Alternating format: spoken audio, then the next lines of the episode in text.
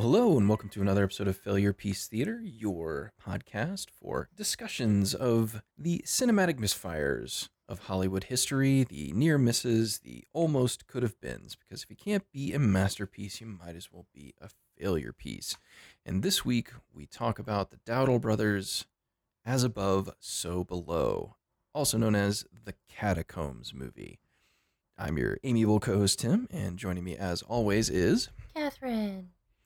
And we're going to talk about some found footage, you guys. Mhm. We're going to dive deep into found footage. We've mentioned it before. Uh, it's hard to do a podcast about uh, failures and genre films without talking about um, found footage at some point. Um, I guess we could. I, I was listening to a, a podcast not too long ago, and they were trying to determine whether or not found footage was a genre or a format Mm. uh, which I thought was kind of interesting. So I thought I might pose that to you. Um, so what do you think? Can we think of found footage as a genre of film now, or should it simply be relegated to a format, a type of film? What do you think? I think because it contains tropes that are unique to found footage format movies, that it can be a genre. Um, there are things that I expect to see in found footage movies now. Um, you know, I, I walk into most of them hoping for some of the um, kind of maybe silly things, you know, things that have now become you know a bit cliche, um, like Yeah. the the Blair Witch addressing the camera seriously scene. Mm-hmm. You know, we all make fun of that, but that is a, a pretty important part of the narrative because that's how you you get closer to those those performances, I guess. So I feel Mhm. like it is a genre. I feel like it it can stand up on its own, and we certainly have enough of these movies now because everybody's I mean, we, we were just saying before this that, you know, why don't we all make a found footage movie with our iPhones? It's uh, I, I'm kind of of the the same mind. At, at one point in uh, you know before the sort of continued development of found footage as as a genre, because I, do think it falls into that that category now.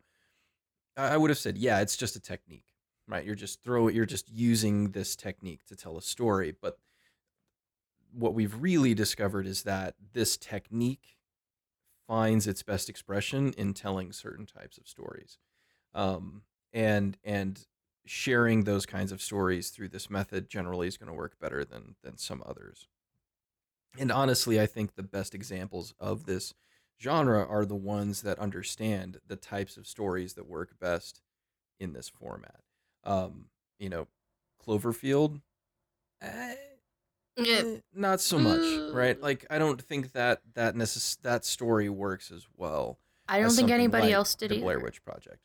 I mean, it did. I, I know it made a lot of money, but it's it's much harder to convince me that this is really truly footage filmed by a human being in the midst of this crisis when you know T.J. Miller is turning around as he's Mm. sprinting down the street. T.J. Miller strikes again.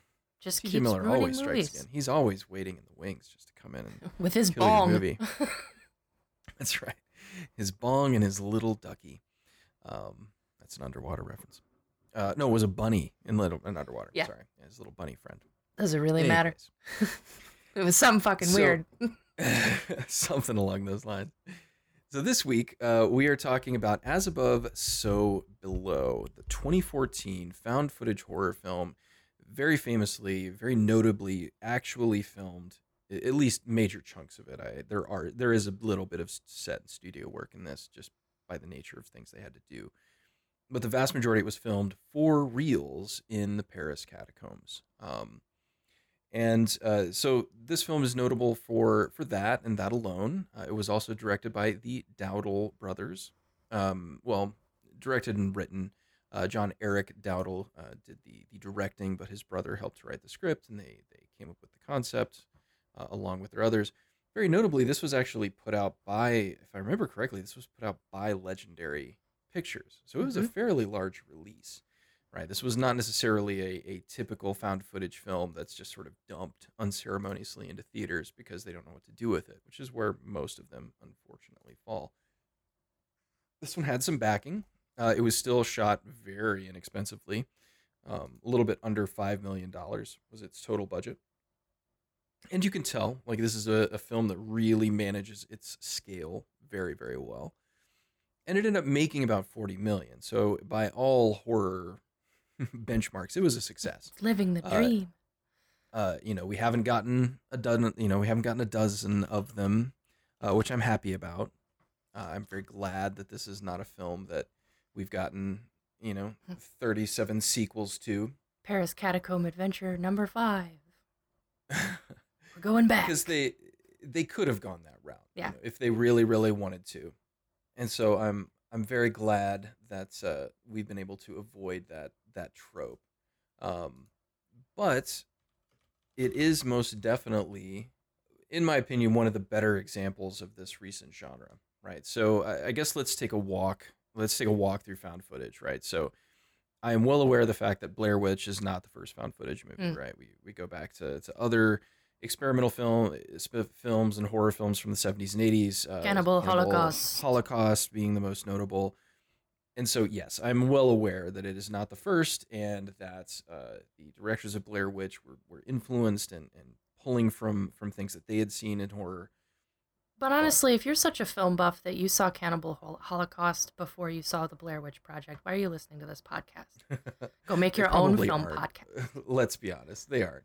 Um, but the simple fact is, in in my opinion, the Blair Witch is the one that made this, that sparked the flame that grew into what this you know we're now calling a genre of film. Because it clearly Um, was. I mean, and it was great. Like, I still love the Blair Witch Project. What a great movie.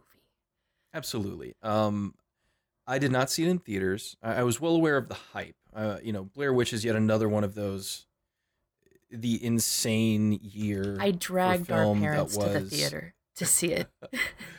you had I already mean- gotten married, but I was like, "You're taking me to see this Yeah, I movie." was, I was married and in college at this time, and um, you know, and and I I was watching tons of movies, but they were almost exclusively on home video. I was not seeing a lot of stuff in the theaters. Uh, I do not have enough money to see movies in the theaters at this point, uh, very honestly. But The Blair Witch was released in in the year of insane movie releases that was 1999.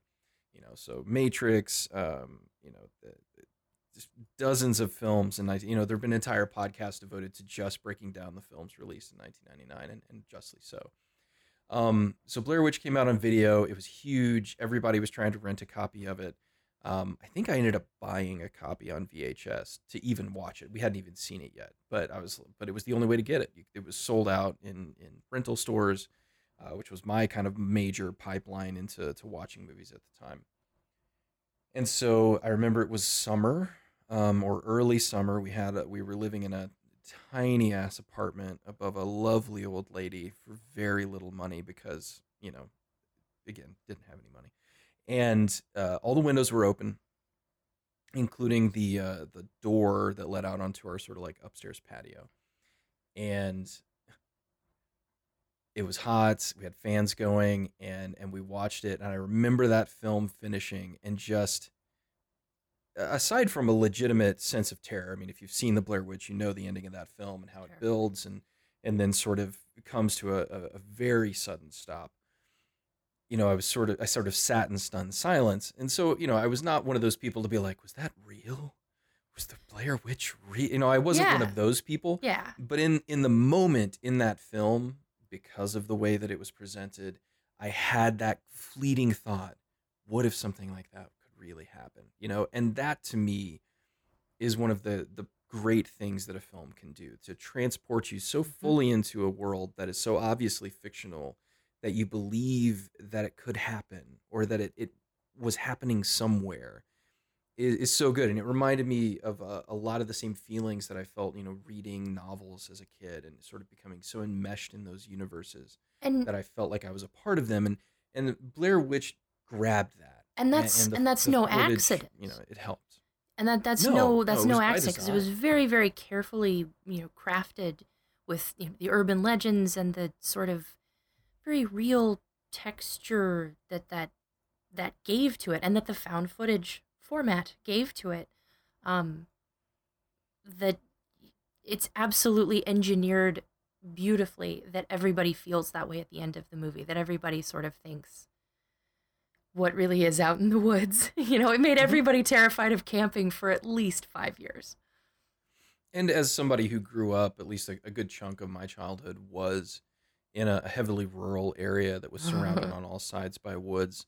Um, I had spent a lot of time out in woods that looked very much like those woods, and you know there there was a lot of a lot of my childhood and, and other experiences that I'd had sort of tied to a lot of what those kids were seeing while they were running around out in the woods with you know bad camera work. So you know, Blair Witch kicked it off. Uh, obviously, it was followed up by the the very interesting. It's it, at the time I was horrendously disappointed by Blair Witch Two: Book of Shadows, but it tried to push in a very different direction, and it does some interesting things on its own. It's it, it's certainly something that we'll probably talk about on this because it was so hyped and everybody was so ready for it, and then it went in such a different direction than uh, the original. But I, I'm kind of glad because it, it sort of killed sequels to the Blair Witch uh, for a while. Obviously, we've gotten some in recent memory, but that film was remarkable, and then the the genre sort of it stayed alive in the background. There were people who were trying to do similar things. It was just too big for people to not attempt to emulate it. But I, I don't think most of the people were willing to go to the lengths that the, the filmmakers of Blair Witch did to get that footage, which is basically to just put three people out in the woods, leave them alone for two weeks, send them vague directions about what to do, and then kind of let them make the movie on their own. And I- that's, that's I don't- really what happened. I don't think anybody was really up for the challenge of creating the ARG that went along with it either. Because Yeah. that's what tends to not survive in public consciousness. You know, everybody remembers the movie itself, but there was months of the television special about the documentary about the missing kids, um, missing filmmaking crew. There was all of this stuff in the media that was making it sound like it was real. They had the actors, you know, not appearing publicly so that people could speculate on whether this really happened. And that's a lot of work. Um, Mhm. Very intimidating to take on something like that and actually pull it off and not just be dismissed as derivative, I guess. Yeah, definitely. Um, as as a film, you know, they pushed in just the right directions and very carefully constructed this thing, and then were fortunate enough that the studio that ended up buying it from them after it, it showed a few times um, understood that the way to sell this to the American people was to Mhm. market it as truth, right? Because I remember going to the website. Um, as I said, I was in college at the time, and I remember going to you know a couple of our open computer labs, and uh, you know using the the then incredible you know broadway broadband internet to uh, load up uh, both the the Matrix's marketing site, which was also impressive and built entirely in Flash, and uh, the the Blair Witch stuff, which that website was presented as a you know have you seen these kids Mhm. kind of uh, you know kind of website where it's like you know have you seen these people do you know anything about them here's the footage that we found from their cameras you know all these different things and it, it was it was genius right it was one of those just perfect couldn't have been done better sort of moments I was one of the early like urban legends on the internet people. Um, Mhm. You know, it used to be forums and Snopes and things that now turn into those dumb creepy pastas. something Um, awful man Yeah, like those are that's the place. Those are the places where I I sort of hung out. So it, this was engineered for success. It was just perfect, and and then there was nothing worth watching for a very very long time in found Yeah. footage. Yeah, the genre basically died for about five years as a bunch of people tried to figure out what to do. Um, and and basically Hollywood couldn't, right? Because Blair, you know, Book of Shadows, Blair Witch 2 is what Hollywood tried to do and just whiffed it, right? Just straight up Lucy pulling the ball out from Charlie Brown and Charlie Brown goes flying yeah. that was Blair Witch 2 for Hollywood and found footage and and it, just sort of died on the vine. Nobody even really attempted anything or if they did it, it didn't get any traction. Until until 2007. That's right, and we get another completely guerrilla, absolutely done on a shoestring budget, paranormal activity. Is some Uh, Oren golden Peli. shit, you guys. Oren uh Oren Peli's paranormal activity I I did not love. Um I, I still I guess I still kind of had Blair Witch in mind and I think the I think the setting of the woods is a far more naturally intimidating place than the setting of the home. The But I think- McMansion. The scary and the- McMansion. the scary McMansion, uh, which has now become a de facto scary location. Um, now, not to say that the Peli didn't do what he, what I think the best found footage filmmakers do, which is work with what you have. You work with what you have. You you make the most of the space that you're given, and then you sell it. And that's what he did. And Yeah. and Peli pushed in some very interesting directions that were tied intimately to how personal camera technology had advanced, right? You know, SD cards versus, you know, micro DV. So you could film all night long and and have these things. You know, he like he he expanded the genre in ways cuz found footage much like many genres, uh, you know, like animation and other things is tied to the technology of the day that it releases. And you can't necessarily sell it unless you make the you know what you're using believable, which is why Blair Witch again was very carefully done. They had thought through what would a film crew made up of college students going out into the woods have. Well, they'd have one nice camera, they'd have one okay camera, and then they'd have a shit camera, right? And so we're going to have all three of those running, and then we're just going to intercut between them, and it's going to feel more like stitched together footage from different places because Mhm. each camera has its own kind of look and feel. Peli goes the other direction and says, well, if you're a real person living at home, you're not gonna you're not gonna buy multiple cameras. You're gonna use one really good camera that you can afford. And he even built that into the storyline. Oh, this is the camera that he went out and spent money he shouldn't have spent to buy. And so he's lugging this thing around their house and setting it up on a tripod, which makes the camera work very simple because he doesn't have to worry about handheld. And it it was just clever. And it was architected well enough and simply enough that he could tell a very straightforward story with just enough scares to get the job done. And, and Mhm. that's what he does. Um, so paranormal activity for me was a bit of a letdown. I, I wanted more. I certainly appreciate the I feel like it's trash, but it's my It kind of is. trash. exactly. I mean, in Blair, I mean Blair Witch, I think is a step above for sure, but it too is is trash. It's Horror movies sort of revel in their trashiness, and that's what I'll always love about them. Yes, and found footage seems to be capable of reveling in it a little bit more than some of the other genres of horror these days. They they're where they're willing to lean into the cheapness because horror, like comedy, requires some very specific things to be effective, right? You need shock, you need surprise, you need dread, you need tension.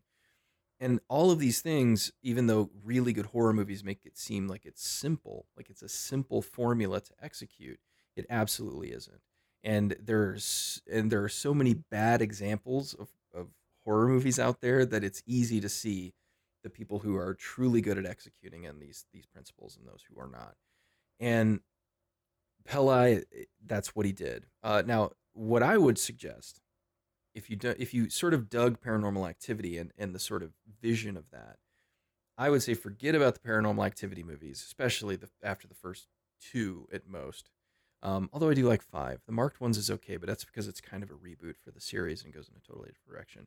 But it just gets so up. That series gets so far up its own butt with mythology that it just becomes annoying.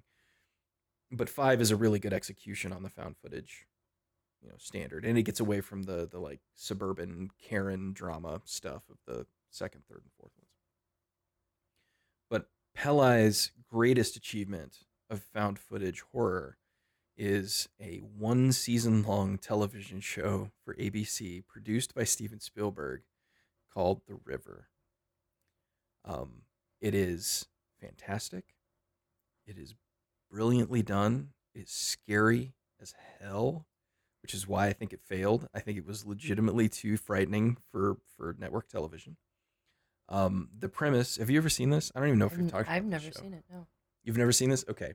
Um, I love it. I, I think it's fantastic. And the premise is is mm, chef's kiss. Mwah, mwah.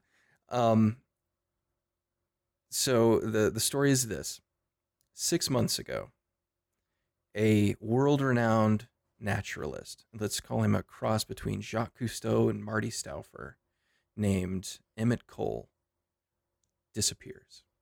Right, he's out in the Amazon jungle, following a lead, looking for something, whatever. He disappears.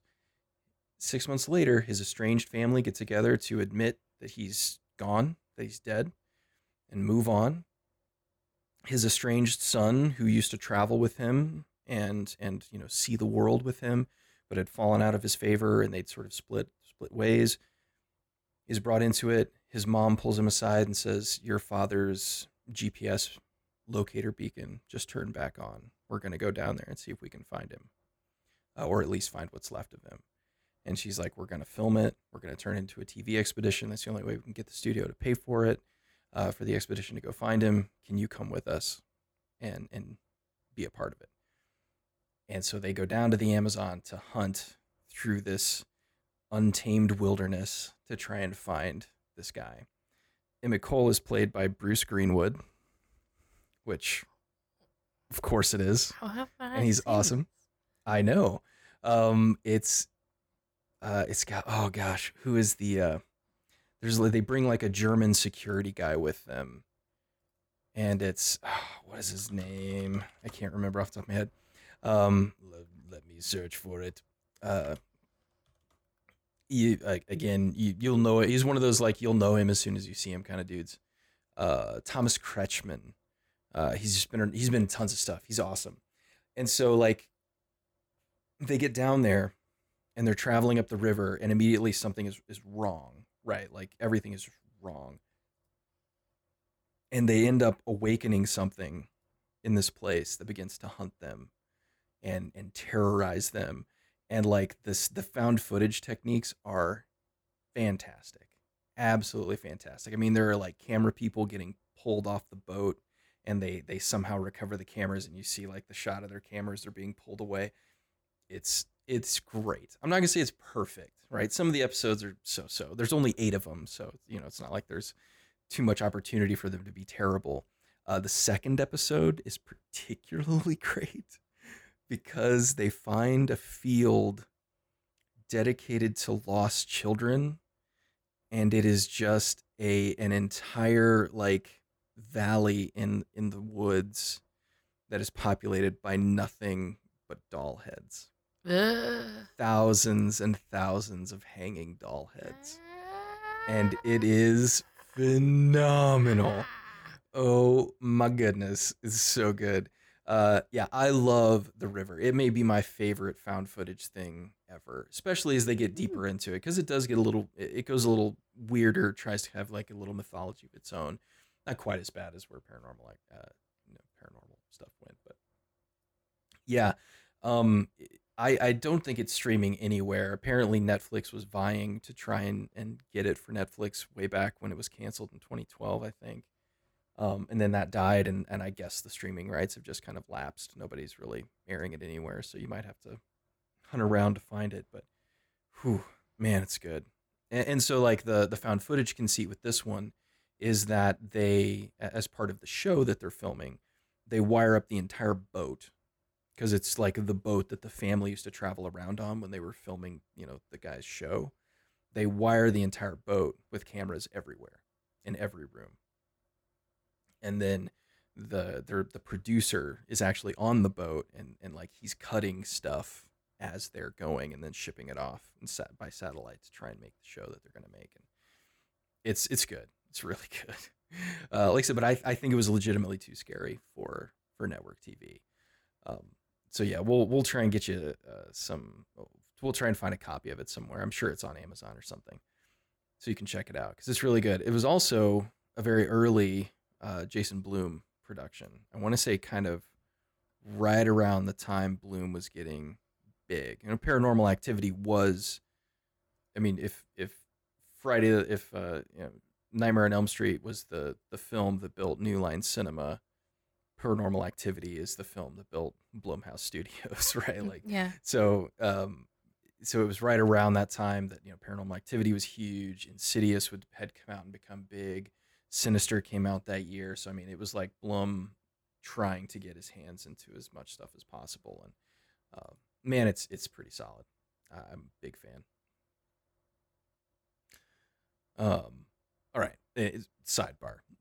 So let's get back to to found It's- footage in general. It's important to talk about found footage though, just overall and and other interesting things that are going on because this movie isn't paranormal activity and it's not Blair Witch is not. Project. So No. what is it?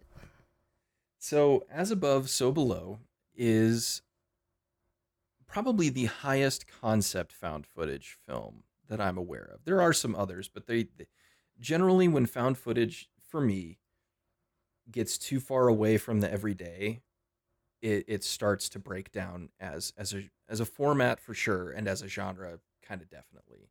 Um, Cloverfield being a prime example, you know, the pyramid being another example, which they the pyramid's problem. Uh, I don't know if you saw the pyramid either. It was it was a, a French one about these people exploring a, a pyramid, obviously.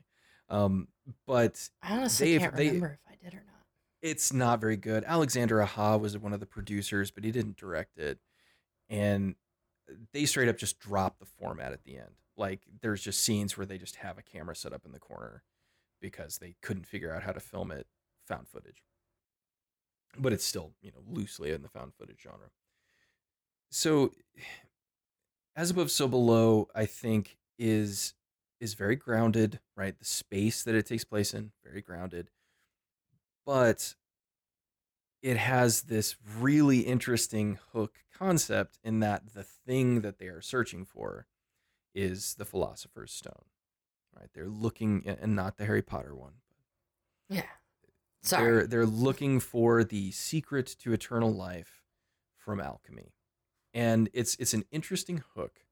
Um, in some ways i think it's one of the weaker components of the film because found footage doesn't give you much time to develop exposition. They Yeah. they front load this really hard with exposition to make it work. And and it does. It really does. But it is certainly it's it's certainly sort of weaker in certain spots because they keep coming back to this idea of the philosopher's stone and what is it and, and things like that. But um i don't think it's enough to to sort of detract from what the film's trying to do.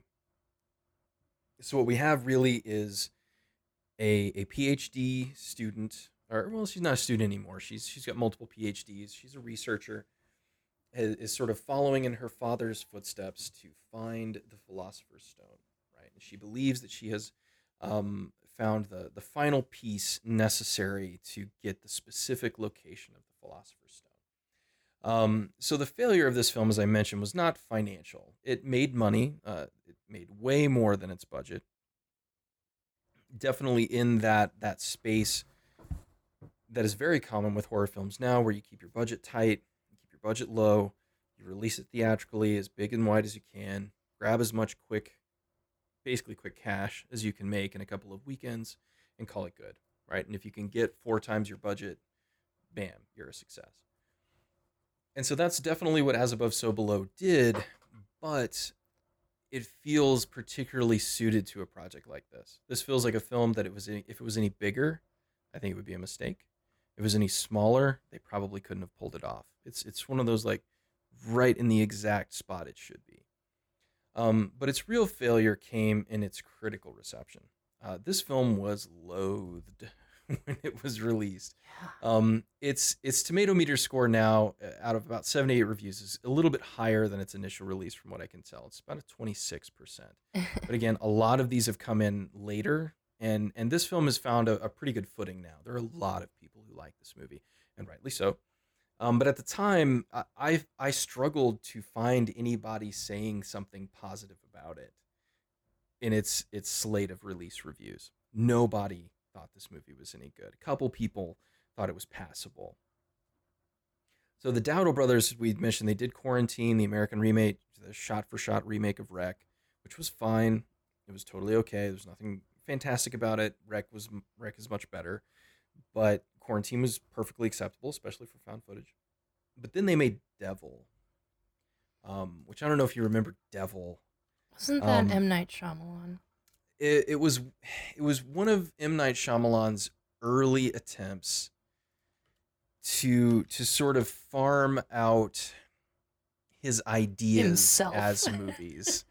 yeah, like to basically just attach his name to projects to get them made. Um, it was it was one of those like story by M Night Shyamalan, which sounds like M Night Shyamalan wrote this on the back of a napkin and handed it to somebody and said make it, and then they did because he could get anything he wanted at that time.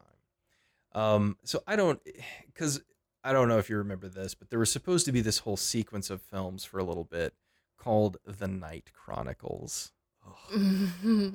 And it was just supposed to basically be like you know missives from the desk of M Night Shyamalan, right? he was really trying to Hitchcock himself. Yes, he had bought hook, line, and sinker into the line that he was the next Hitchcock, and and this was him attempting to sort of kick that off, and it it doesn't it doesn't go anywhere. Uh, Bad the Devil is fine. Devil is fine. Like it, I remember watching it and being like, oh, you know, okay, you know, sure, yeah. I mean, that's that's fine. But it is. It, it's not great. It's it's the one, listeners. If you don't remember this film, it's the one where it was like people caught in an elevator movie. It's it's a Twilight Zone episode, Yeah. expanded to feature length, and you can feel it, right?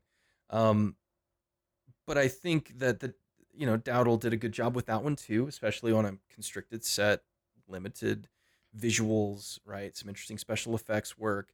It, very much is is sort of like where he winds up going with this movie, um, which has many of the same sort of hallmark features. And it, it was okay. It made money. Again, it was it was a you know super low budget. It was like ten million dollars.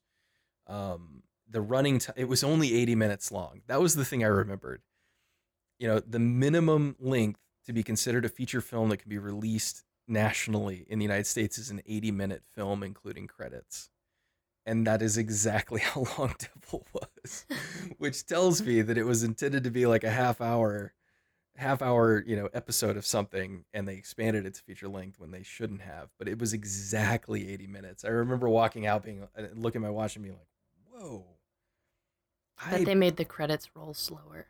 Yeah i mean that's the kind of stuff you do when you're trying to hit that 80 minute feature length stuff is you you you run the credits a little slower Let's put a special bit thanks section in. Special thanks to our moms. Here they are listed alphabetically. and that's you know and this film too is is very swift right it, it wastes no time and i appreciate that I love that. we have talked about the length of modern film. Uh, this one's more a more traditional hundred minutes, right? And and I think you could have maybe trimmed ten minutes off of it. That's. But you know, even then, hundred minutes is is a swift moving roller coaster ride at this point compared to most films. So its its failure was critical. Uh, I didn't pull any of the reviews because they all literally said the same thing, and that was decent found footage conceit usage, cliched ending, stupid ideas. Is really every every single one. Um, they didn't like. I, there were a few people who complained about the cinematography, which I found hilarious. Mm. Because I was like, really? Are you gonna you gonna fault the cinematographer in a found footage move in a ca- movie in a cave? Like, yeah, it's gonna be dark. I'm sorry. If that You're is moving the if- if camera around uh, so you much. know. It's shaking everywhere. I can't see anything. I don't And to be understand. honest, there is a lot of stuff going on before they get there too. I mean, there's there's quite a bit of footage, you know, just out in the world. But yes, it, this is a movie that takes place in a cave with headlamps and like you know, I guess what we could consider quote unquote naturalistic lighting. Um, so it is dark and it is difficult to see.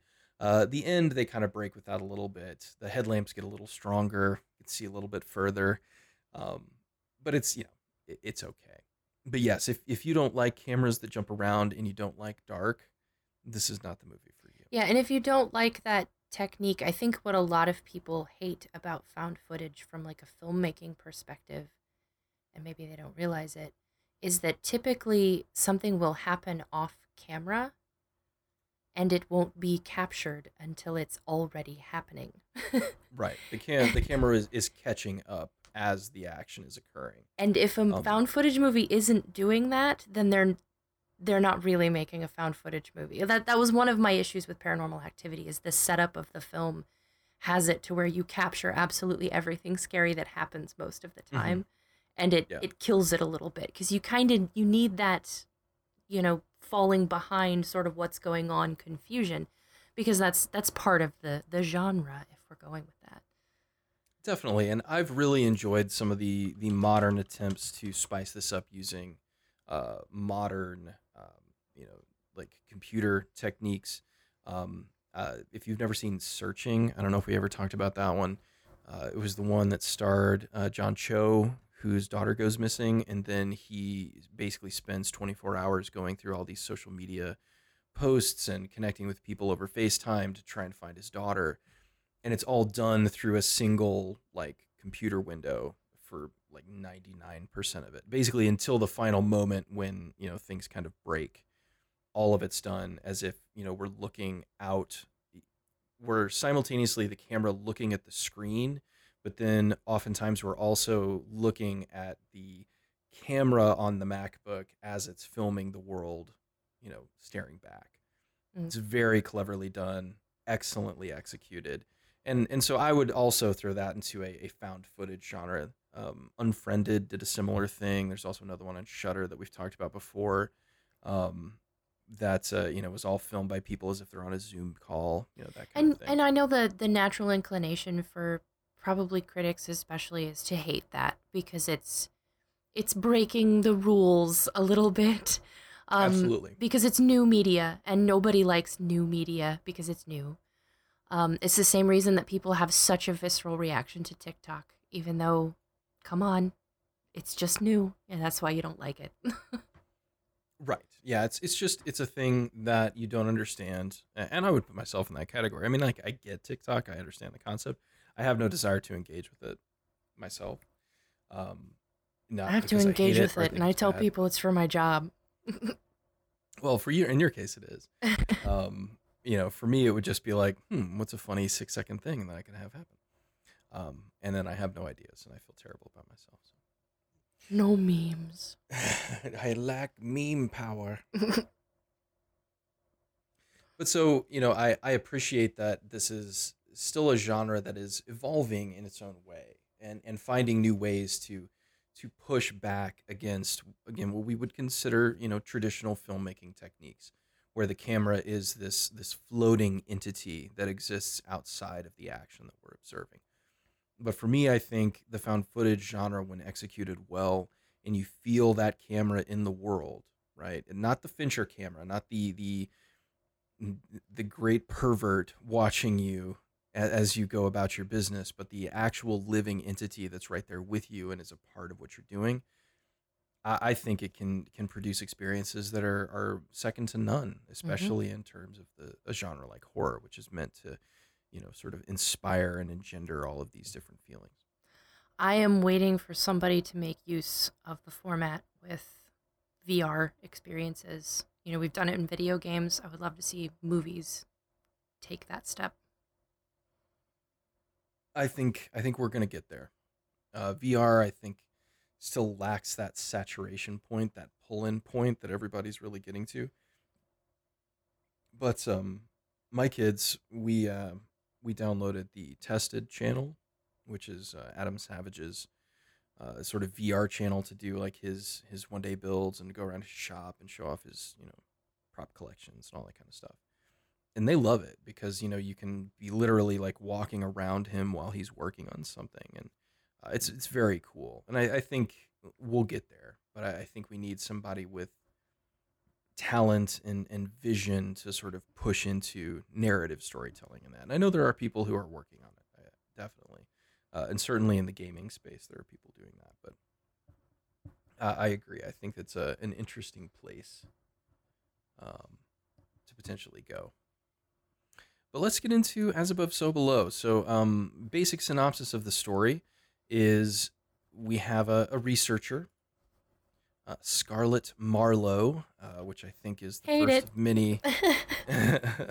Terrible the character first- name. It's a terrible character name. It's obviously trying to to do a little bit of Heart of Darkness there, and then Scarlet, of course, is a name with a long literary history of, Mm. of you know women who exist outside the social norms. A literary history of women. Yeah, somebody who wrote this script was like, "Hey, I, I- I'm gonna use." I'm going to use a bunch of like literary references as my names because we've got a character in this film called Papillon, which you know, uh, if if you don't know, papillon mean is butterfly, Mhm. and is in and of itself uh, a film, a classic film uh, at this. And a breed of dog. that too, uh, but it's a classic film about uh, a, a person trying to escape a, a uh, prison, like an island prison. I think. Been a long time since I've seen it, Mm. but uh, w- there are definitely some things that are kind of like eh, a little cringe. We'll put it that way. But again, not enough to to bust the whole thing down. Not for me anyway. So Scarlett Marlowe is searching for the Philosopher's Stone, and she assembles her team, and they head down into the Paris catacombs, which, uh, because of a wall that she finds in a, a Iranian uh, cave system that's being destroyed uh, because it's heretical, uh, she's able to find and pinpoint the potential location uh, underneath Nicholas Flamel's house in Paris, France. And that's really all the setup of the film. It doesn't get much deeper than that.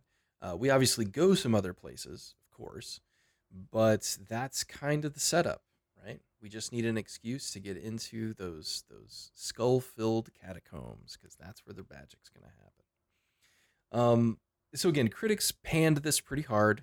They felt that it was cliche. They felt the ending in particular was bad. Um, I guess we'll get there, but I, I don't know if I agree. I can certainly see that perspective. Because again, I think the the Philosopher's Stone stuff is some of the weaker stuff in this film.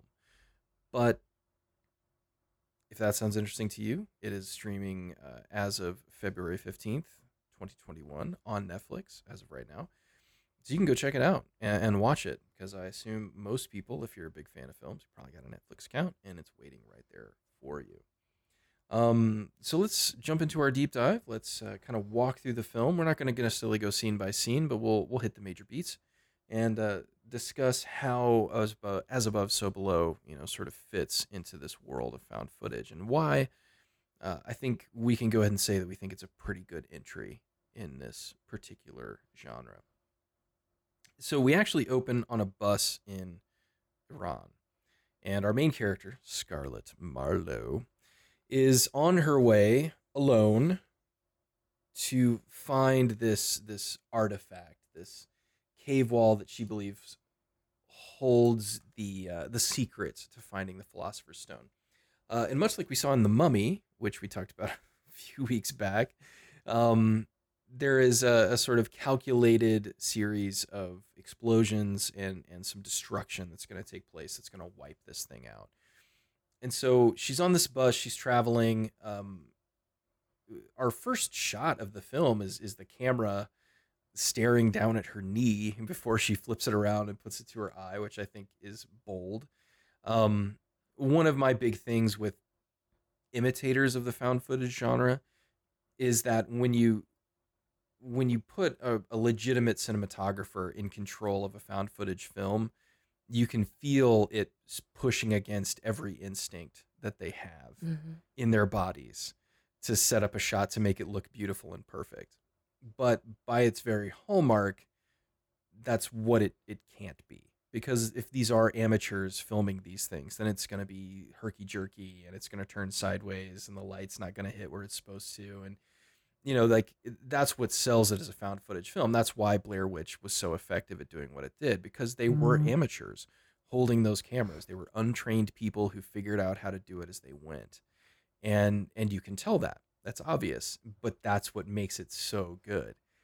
And so I really applaud a film that doesn't open with like a beautiful desert vista or, you know, some other establishing shot. It's just a, a picture of a girl's knee inside of a bus. Yeah. Right. That's great because, you know, if I was flipping on a camera, I'm going to flip it on holding it one way. And then if I'm going to film my face, I'm going to have to turn it another way. And I'm not going to cut in between that. And this film, I think, establishes that they understand that precedent very, very quickly. Um, and I think it's a pretty good opening. Uh, as I said, the first uh, really 15 minutes of this movie is very exposition heavy. There's some good scares, some good moments, but they're really just trying to tell you everything you need to know as quickly as possible. So she is is very clearly telling us, you know, hey, here's what's going on. We know she's in danger. You know, if you know anything about the Middle East and being in a European white woman in the Middle East, that's not a good idea, um, especially by yourself. You know, and at least the film is is you know sort of and, and like she's a things.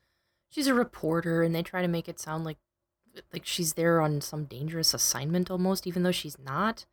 But it's like because she's making right. the documentary, there's like this extra added layer of danger, I guess. I don't know. It's it's effective though, and it does kind yeah. of explore the the underground danger, and it sets up the the documentary and stuff. And I like that because like I said, she got she has this like adventurer, reporter, explorer vibe. Um, but it makes the documentary part a little bit more believable. Yeah, because she's documenting these things. Yeah. Um, the other thing about this scene that's really good is that she's got sort of a guide. You know, she got into these tunnels through a secret hole in some guy's house that he had opened up, and and that's how she's doing this exploration. I love. And they set up very quickly that you know she starts banging and making a bunch of noise as these people are, are sort of hunting them. And and and it shows that scarlett has very little care or concern for other people's safety or well-being if it stands in the way of what she wants which in this case is the philosopher's stone. And so this guy is freaking out because she's like hammering on a wall and he's like hey what are you doing? They're right here. You can't make this kind of noise. And she's like no no no. It's fine. It's fine. Don't worry about it you know, I have to get, I have to have this knowledge, right? And that's a, a theme with Scarlett that we're going to see throughout this film. And I, I don't know if it's a lesson that she ever really learns. I kind of don't think it is. Um, and maybe that's part of it is she never really is forced to deal with the fact that her sort of callous disregard for others is one of the main reasons why they get, you know, sort of stuck in this mess. There's a suggestion that she's learned something at the end, but it's not confirmed by the movie, so you're sort of left wondering if she learned anything. Right. Um, but the key moment is as these these tunnels are coming down, and and again the camera work is great because it's just right in her face as she's sprinting with the camera in her hand. It's a little bit contrived, you know. I, I imagine the hand would be more like at your side if you're sprinting full speed. But there is a brief moment where she sees a man hanging in the tunnel, ensconced in red light, and that becomes important later. So she makes it out barely. Uh, it's I think it's heavily implied that the guy who was her guide was killed, uh, or at least they were separated, and and he didn't make it out. I believe that's the case. Um, you know, she she is able to escape with the knowledge she needs. She used her camera to record uh, as much of this. It's like a uh, an onyx bull that they find, isn't it? It's like Mhm. a cow, and it's inscribed with everything. I think the guy no, the guy does make it out, but you know, like they they barely make it out. And and you know, she is uh definitely not super remorseful about putting their lives in danger. But then we get uh you know, again, tonally speaking, we get a very, you know, sort of Blair Witch setup where, you know, everybody looks nice and the camera's, you know, set up on a tripod and um you know, we get our, our introductions, you know, sort of like her sitting on the rock talking about the Blair Witch and, you know, her little like documentary style inserts that they had filmed. And we get one of those. and this is by far the most egregious, uh, egregious, uh, you know, exposition dump of the film. As she basically like lays out her bona fides. And I mean, this is basically Lara Croft Catacomb Raider. I Mhm. mean, I mean, that's really what we're establishing here is that she's brilliant and intelligent and she's already done all these amazing things and now she is on to this failed quest that also i guess here's where we find out about her dad that her father was also attempting to find the same thing but had failed and so she was kind of like following in his footsteps so it's this family legacy or Mhm. lineage. Um and you know it's it's good.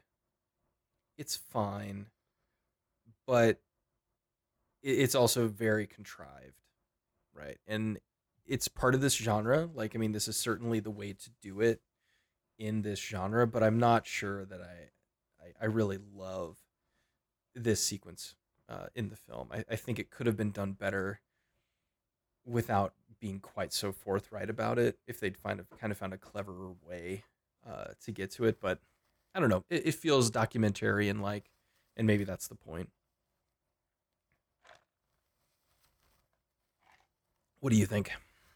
Um, I feel like the Philosopher's Stone stuff is maybe a little a little too lighthearted for a horror movie. Like because you said Laura Croft and like that's that's what I was trying to say earlier. Like she gives off this very Laura Croft vibe. And uh I don't know if that works in a horror movie quite perfectly. I like it. But I also really like Explorers and I like Laura Croft and I like Uncharted and that may just be pushing a personal button for me. I'm not I'm not sure that it's super successful in the movie. It's a weird marriage, you know, cuz this this is at least the back half of this movie is is a straight up horror film. Um, like it, it has all of the hallmark qualities and conditions of a traditional horror film, found footage or not. But yet this half is all about like this fun adventure and we're gonna Yeah. go find this amazing thing and you know, we're gonna break this ground. And we certainly have this tense opening, but we're not really being set up in any significant way for what we're about to get into. And I think part of the movie's flaw is that it it definitely needs to rely on the very conventional understanding that a lot of people have about what the Philosopher's Stone is and what alchemy is and who Nicholas Flamel was. You know, we have all of these references within popular culture for these things to exist, and that's fine. Some the, the people do. film's perfectly capable of treading on those ideas and then expanding on them with your little documentary bits here and there. But I don't think there was enough development of those things because But I, yeah. I I don't think enough people know anything about alchemy. I don't I don't Not- think that that's a that's a, a pretty typical thing.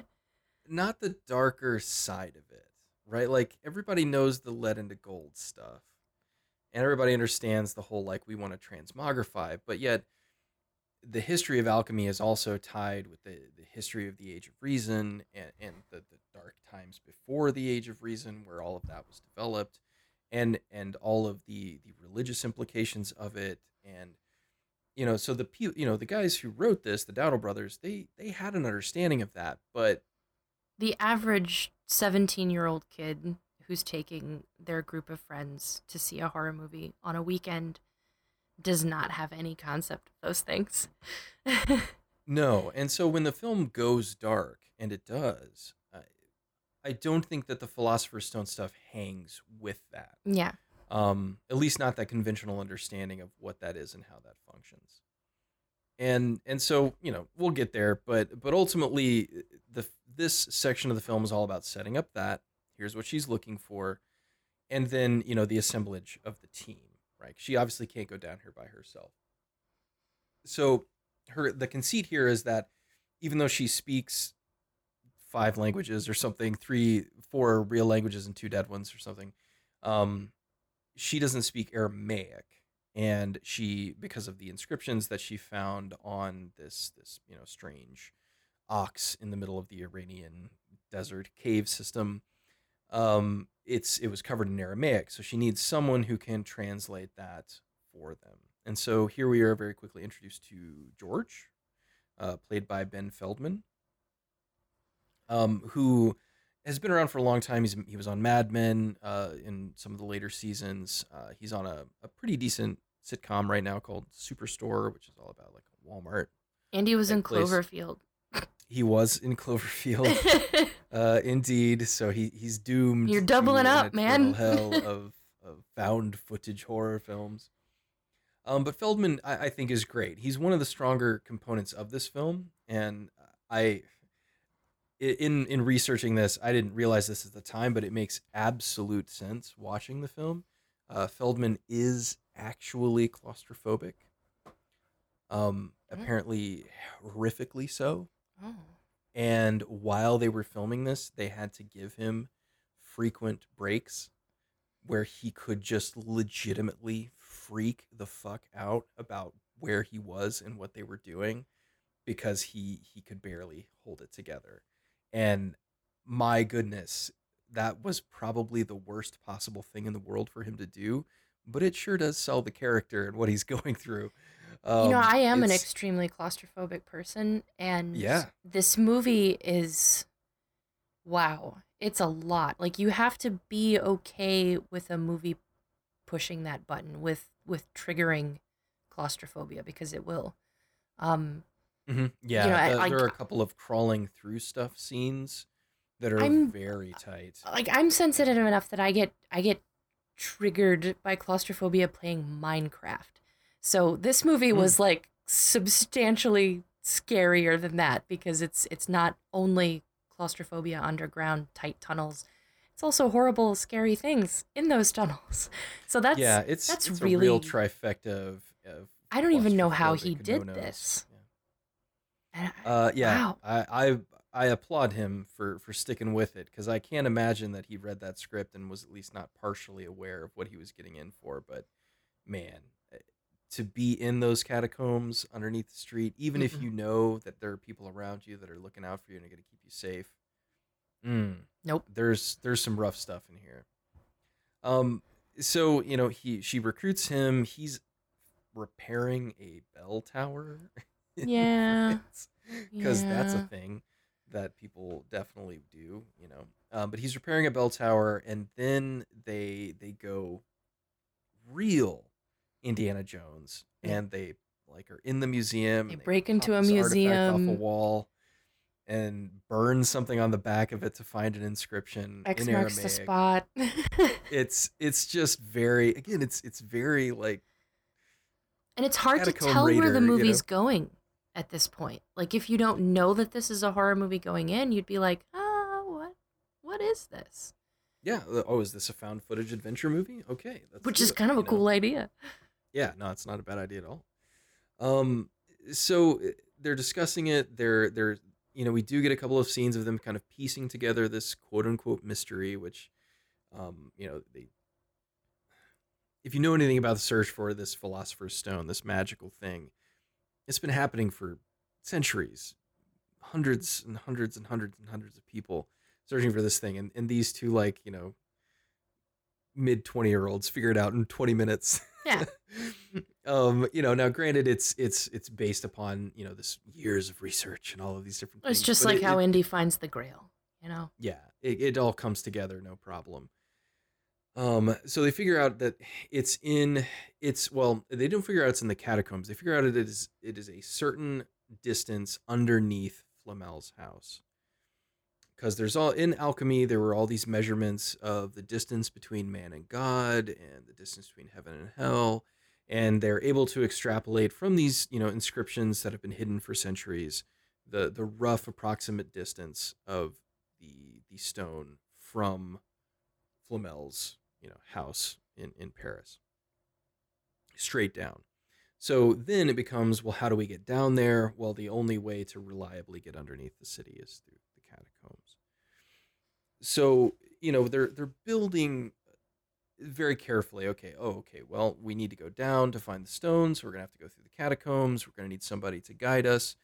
So they go on a, a standard walking tour of the catacombs and and they're talking about their plans kind of breaking off from the the group now and then and then there's like a mysterious dude just sitting down there and he says oh find papillon. Papillon can show you where to go with that. Uh, and then of course you know he disappears shortly thereafter. So they go to some french A coup- club Don't a couple other Um, creepy things happen down there? yeah i mean they like um they they hear some noises they see some things some stuff that comes back later in the film but you know when they break off from the group they they definitely see some some strange stuff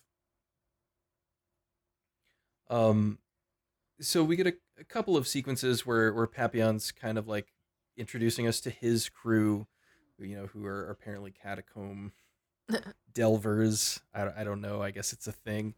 Spelunkers. Urban yeah, you know, urban explorers, I guess, would be the, the modern term for what these people are doing. But they've they've got their own little ways and entrances into the catacombs.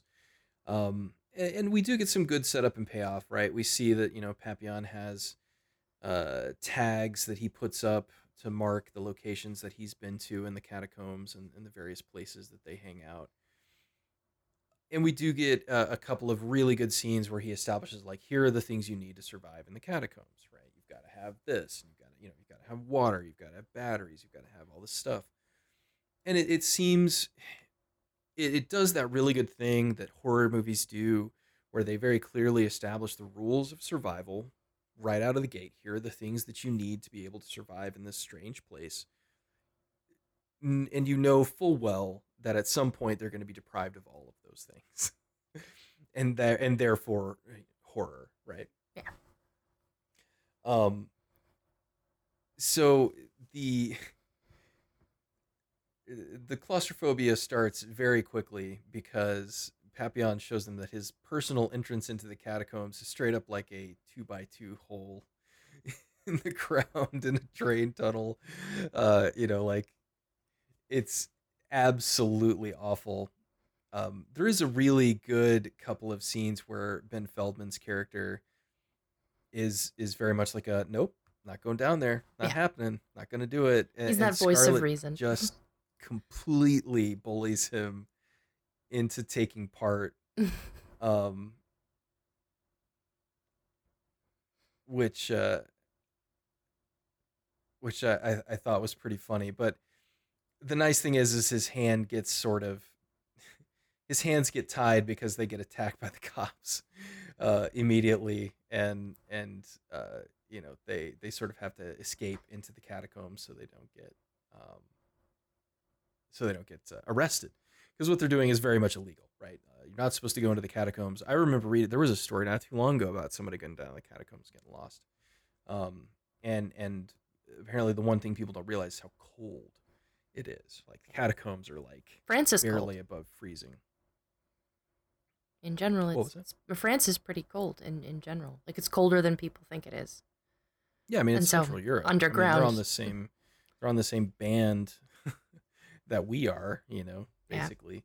Um so their their found footage conceit for this one is a mixture of helmet cams, basically what we would, you know, now consider GoPros. They aren't GoPros, but um they're everybody's got these helmet cams on, or at least most people do.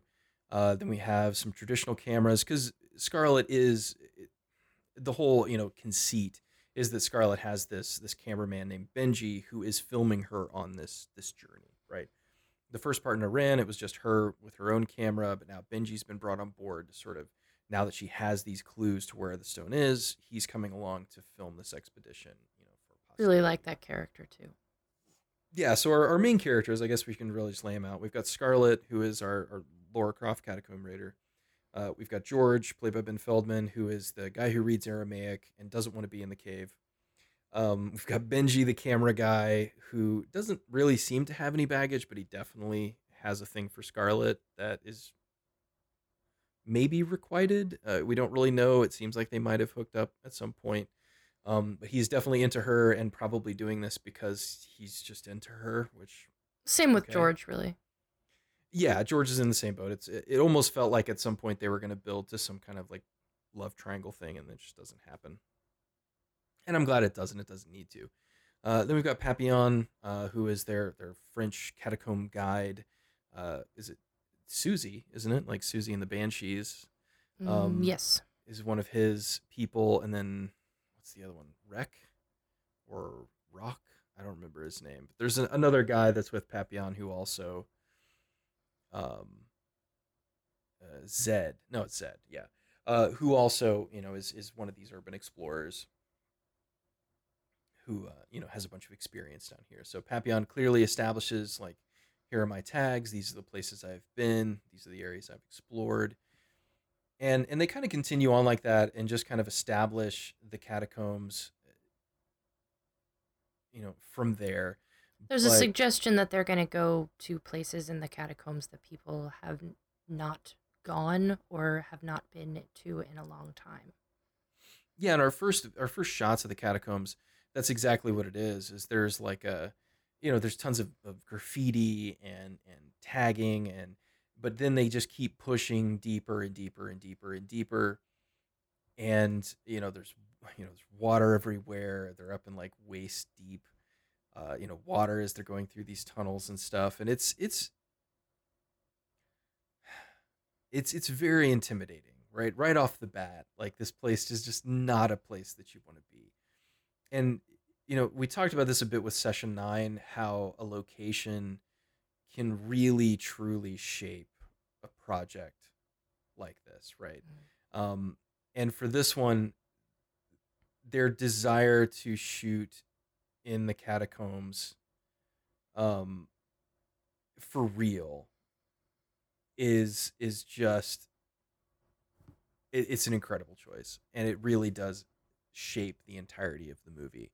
Um for good and for bad right? I said like there are some elements i mean if you have any kind of claustrophobic feelings this movie is going to be very difficult to watch very difficult to watch. Um but it just gives the film a, a weight that if they had you know done it all on a sound stage and built it all out with like foam rocks and stuff I, I, really don't think it would have been as effective but you really do feel the location in this. At least i did you know when i watched it. Um so we get our first real kind of weird event as they're moving through. He, they start finding candles that have been burned and then they just find a candlelit room where a bunch of women are chanting and they do that uh, terrifying thing where someone stares sort of out of focus. And it's just there's a lot of unnerving staring. It's it's very creepy. Yes. Um but I love how they they kind of just play it off. Yeah. Cuz cuz he's like, "Oh, there's so many weird people down here." And I'm like, "Really? Are Is you that, are you okay with this? Cuz I'm not okay with this." Just a bunch of half naked painted women singing in a strange room in the catacombs. and one normal? of them's looking I mean, at me. I mean, I know it's Europe, I guess, but come on. Uh, but yeah, like it's it's just it happens all the time in France. Yeah. Like it, it's definitely one of those like we're setting something up for later and we just we need the characters to be aware of it, but at the same time we we don't really want to spend a lot of time on it right now.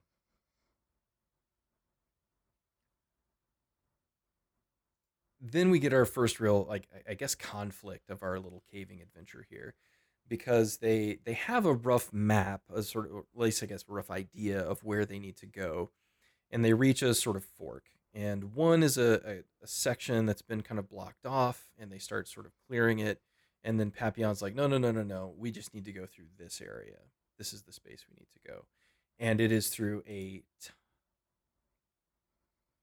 a a tiny tiny tunnel full of human bones.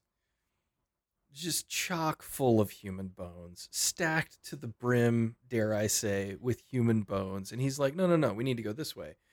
And he he's so adamant. He's like, no, no, no, no, we're not going that way. And then he reveals that they had a friend, another urban explorer. And he went down that tunnel and he was never seen again. He never came back. This would have been useful to know earlier. Yeah.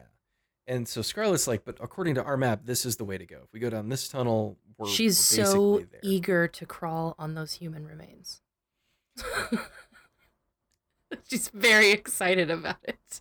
And and so yeah, Papillon like makes his case. He's like she's like, but it'll take so much longer because the tunnels are gonna go, you know, like we're not being shown these maps, I'm glad, but they have this big conflict. Papillon convinces them to all go that way. Most people are totally not cool with it, uh, you know, because of the human bones. But they they all relent uh, because the story needs to happen, I guess.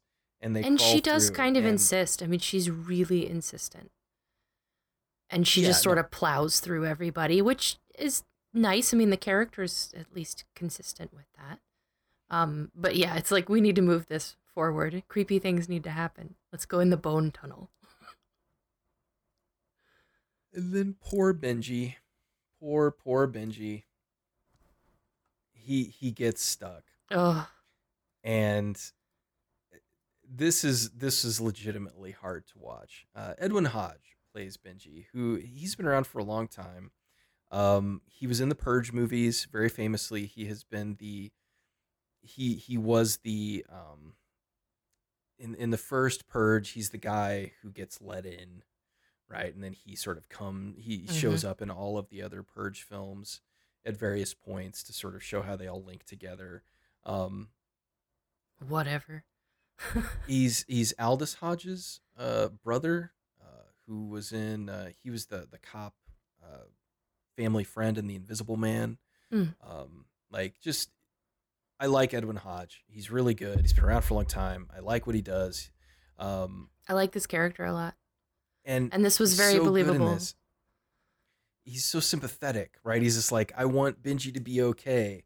And when he gets stuck in this thing, a lot of it's the camera work, right? A lot of it, they are obviously in a little tunnel. That much is obvious. Yes, of course. But the camera work is so chaotic and frenetic, and the sound work really ramps up for the first time in a while. And he he basically gets trapped. He's like the last guy coming behind everybody else so that he can get the footage and then he gets stuck and then the camera just gets flipped around and it's in his face the whole time and he is just super selling it. Like his performance is so good. He's again, maybe because he was, he just seems legitimately angry and afraid. Yeah. And and just gets completely uh, you know, thrown off his game. And eventually they just kind of have to pull him out. I'm always kind of looking for a movie that will offer what I felt when I read Ted's Caving Page for the first time. Little creepy pasta Mm. throwback for Sure. everybody. Mhm. Um, and I feel like scenes in this movie really, really hit that mark. Um, I know they made a Ted the Caver movie. I can't track it down anywhere. Um, but I, I st- I'm still looking for for films to do that because I think that was a really compelling story. I think that was a neat thing, but it kind of made me wish for more scary spelunking scenes in movies like this. And and this one is is super effective. It's really scary. Yeah, it- nothing- I mean, I nothing think the horror-y analog for this kind of feeling or experience is really The Descent, Neil Marshall film Mhm. 2005, I think. Um, in in terms of like, oh, I'm just I'm trapped in a cave, like that that whole concept. Like this Mhm. is one of the only other films that I feel like has, done a, a really really excellent job. But they they make it through the tunnel, they make it through, and when they come out on the other side, according to Papillon, they're, they're supposed to be in this very specific location. But when they come out on the other side, they're literally in the room that they just left. But everything is reversed. And so here, I think, is easily the most interesting component of this film. Because one of the things this movie really plays with uh, effectively is the concept of mirroring, right? Yeah. Of, of reflection within the world, as above, so below, right? and and so basically what they've they've entered into at least the way that i interpret film is that they've entered into sort of a mirror version of the catacombs that is not the paris catacombs. It is something else. It is certainly set within that that milieu but they have quite literally entered into to another place.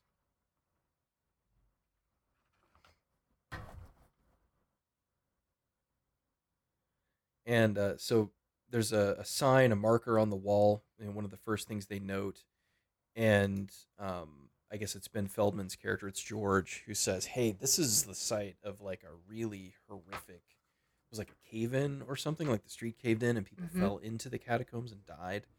And and he's like, "It was right here," and and Papillon's like, he's like, "That's crazy, like that that."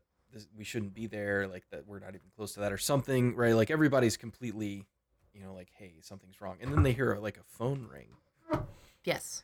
Right? And so really things begin to to pick up the the weirdness begins to get layered on here very very deeply.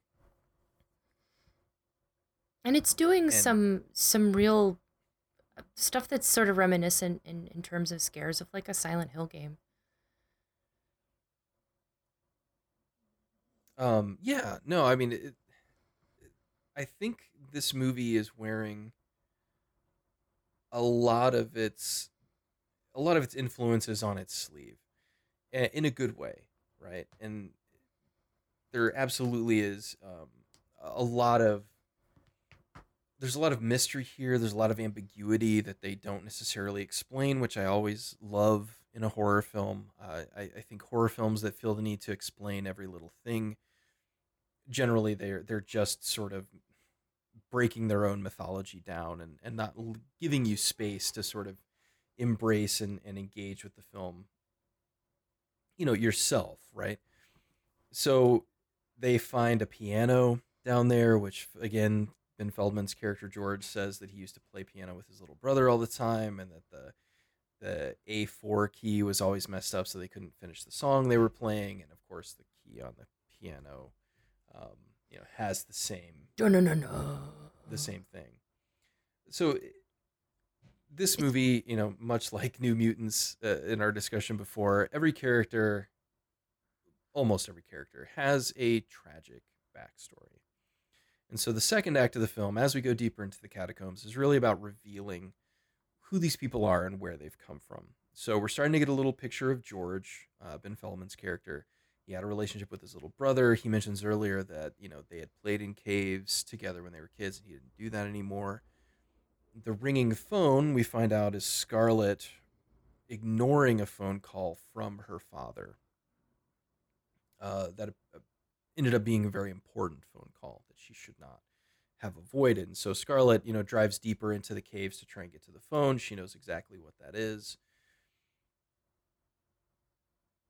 And you know, these scenes I think are really effective because they're they're obviously wrong, right? Something is wrong with the world. We don't know what and and things continue to, to sort of layer in bad directions. Um when she picks up the phone you know everything is suitably covered in dust you know nothing looks new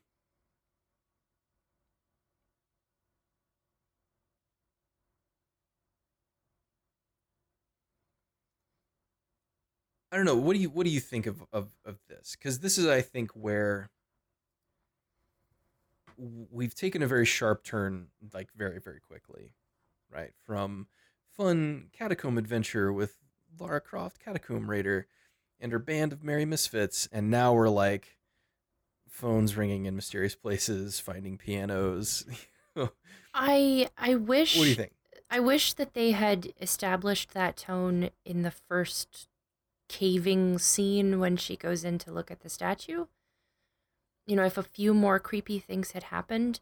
Like, I sort of wish that the opening had been more like the scenes that were down in the catacombs, and maybe we hadn't had the explosions and the the craziness. Um, that it maybe just would have been too creepy and too scary for her to do by herself, and that's why she recruits people to help her. Um, because it it does feel like such an abrupt change although I know the movie was getting at it because the marketing for this was so effective. You know, everybody knew this was a horror movie going in. So it's it's not like it surprises you, but at the same time, I just don't know I don't know if I would have done that. I, I would have liked to have seen a, a preface to this horror in the opening of the film. I think that would have helped a lot. Yeah, I again, I think a little bit more of the the danger of seeking this thing. You know, what's happened to the other people who have sought this thing. Um, Scarlett's father included, I, I think would have been you know fairly interesting, because after the phone incident, the a, a, new character is introduced. In this case, uh, La Taupe. Um, and La Taupe is a, a member of Papillon's uh, Papillon's crew who presumably is the one that they mentioned saying he went to the caves and never came back out again. Uh, am I correct in that? I think that's that's who they were talking about. Yes. I don't know if we know for sure, but um, I, I believe La Taupe is also the one who was sitting in the catacombs that advised them to go find Papillon to lead them. Uh, so, like, to, clearly, to he's them. not a real person. right. Yes. Something else. You know, something else now.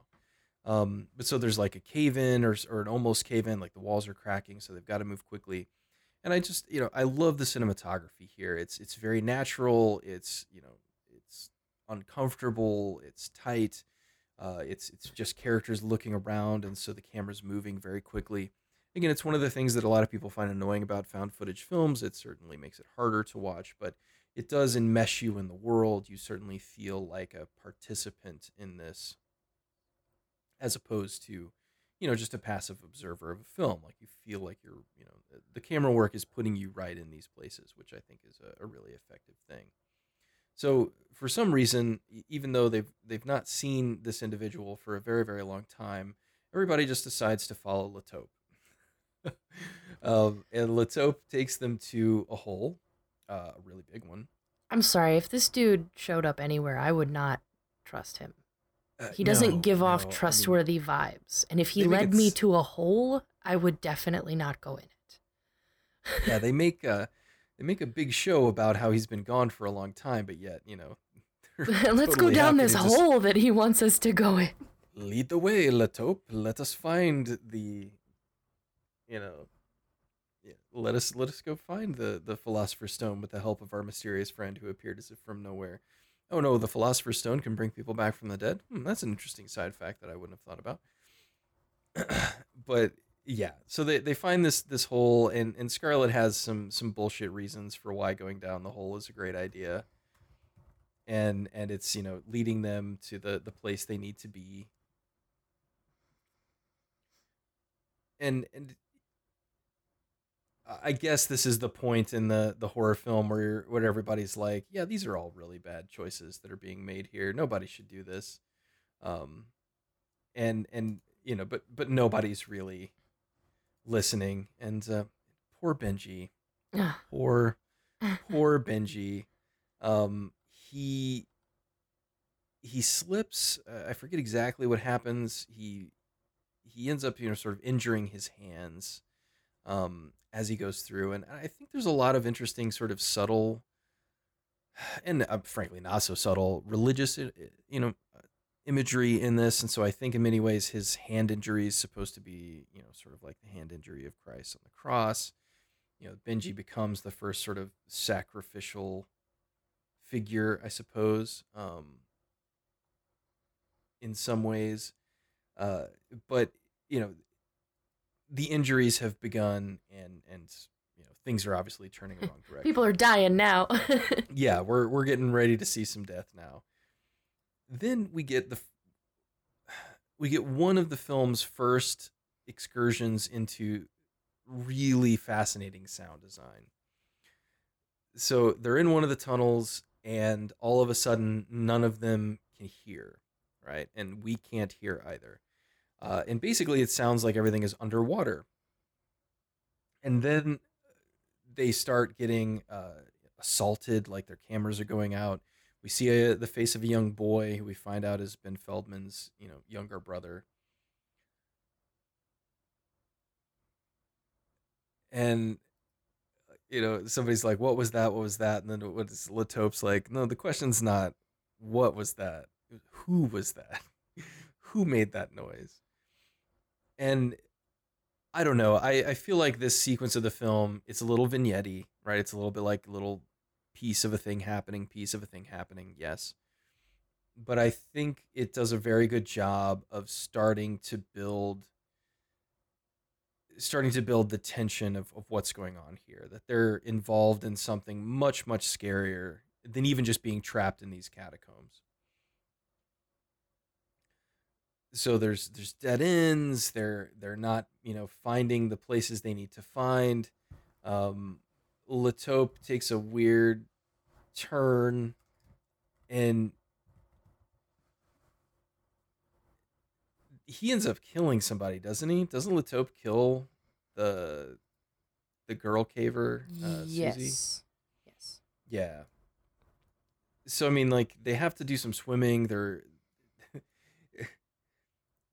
all right. Maybe, maybe it's just me, but they they find a spot. They're able to identify it as like okay, it's through this spot. So they, it's like a lock of some kind, right? And if they get it wrong, it'll kill them all. Um, so they figure it out. They open the door and they find a a Templar knight, Mm. right? And so this is goofy. Uh, I'll I'll freely admit it that they find a, an undisturbed body of a Templar knight that's preserved because, of course, you know, alchemy, and it proves that they're like you know on the right track. They're headed in the right direction, and and they end up finding this sort of ancient stone wall, and they're able to interpret it, and they figure out all of the magic things, and then she realizes that the, the alchemist's stone is staring them right in the face, and all she has to do is is it basically just pop it out, just pop it out of the wall, and and that's it. And so she does so. She extracts it as any good Tomb Raider would, and uh, I guess Papillon they were promised treasure. I guess that's the thing we kind of forgot to mention. The whole reason they came down was because they were told that uh, there would be treasure down there as well, and that they could have the treasure or all the treasure um, while she just got the stone. And so they're trying to get in there and do that, and and it's all just a big dodge.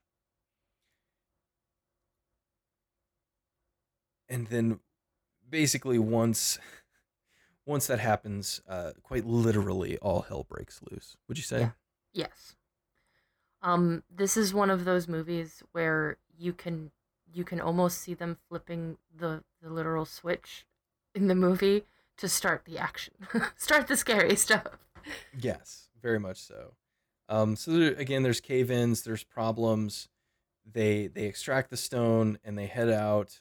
La Taupe loses his mind. He kills. He breaks the girl's neck. Which, like, Um, uh, how did they not see that coming? The guy is creepy. He acts creepy the whole time. Yeah, he like, well, he does more than break her neck. I, I will say Yeah. the the gore in this is very, very well done. It's Um, it's brief too. Like it shows you what you arguably have to see, but it, it doesn't it doesn't glorify any of it. You know, it still remembers that there's supposed to be a character holding the camera, so they wouldn't point the camera at those horrible things necessarily. Um and I kind of appreciate that because it's remembering what the film is supposed to be. Yeah, yeah. There's certainly you know the camera is still there to tell that story, but it's also there's a person holding it that ha- doesn't want to look at that and has other things in mind that they need to do. But the the death of of Susie also establishes because they they have the Philosopher's Stone now, and very famously the Philosopher's Stone is supposed to be able to bring people back from the dead or or heal you know heal you know terrible wounds and things like that. And so they they still are trying to world build a little bit, and they establish that the Philosopher's Stone can't fix dead. If you are hurt, it can do that, but it can't bring you back from the dead. And so they try to heal Susie, doesn't work. So they leave her body behind, keep going, um, because you know now we have the we have the issue that they have to get out. Right? They've accomplished the mission theoretically, but now they need to get away. And what they quickly discover is that there's there's no way for them to do that. Now the camera work I think in this gets really really good because it's doing a lot of what horror movies do, which are quick pans to show you something that might be there, might not be there, and then pan back and pan again and it's, you know, it's gone.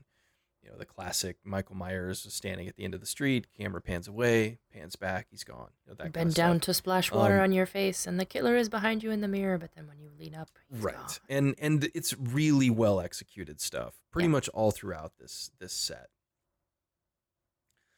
so they're they're headed back down you know the many many long holes that they've had to travel through this is a movie of many holes. many holes uh, which again is a little bit of a silent hill thing uh, you know very famously in silent hill 2 you had to uh, um, Go down like three you had to gigantic holes. down like three gigantic holes, which again is tied to, to some various mythologies about hell and you know leaping to the the underworld kind of thing.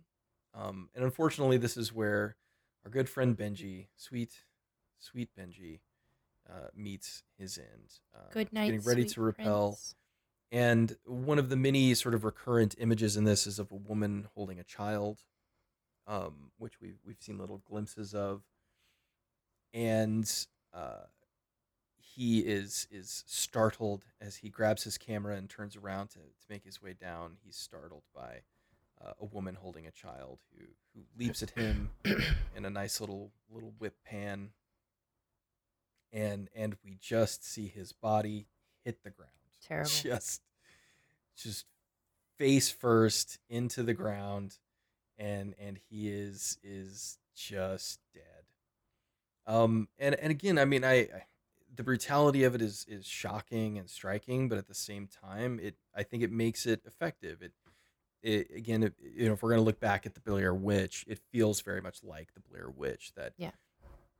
when violence does finally occur, it's swift, it's sudden, it's often violent. Um, and that's you know, that's what makes it so realistic is that that is how real life violence often happens you know it's not a slow build up often it is sometimes just explosive it's sometimes sudden it's you know found footage is is a, a great way to explore that part of violence and that's why it, i think it looks so brutal because i've seen this level of gore in plenty of movies before people with smashed Oh, faces sure. and stuff Yeah.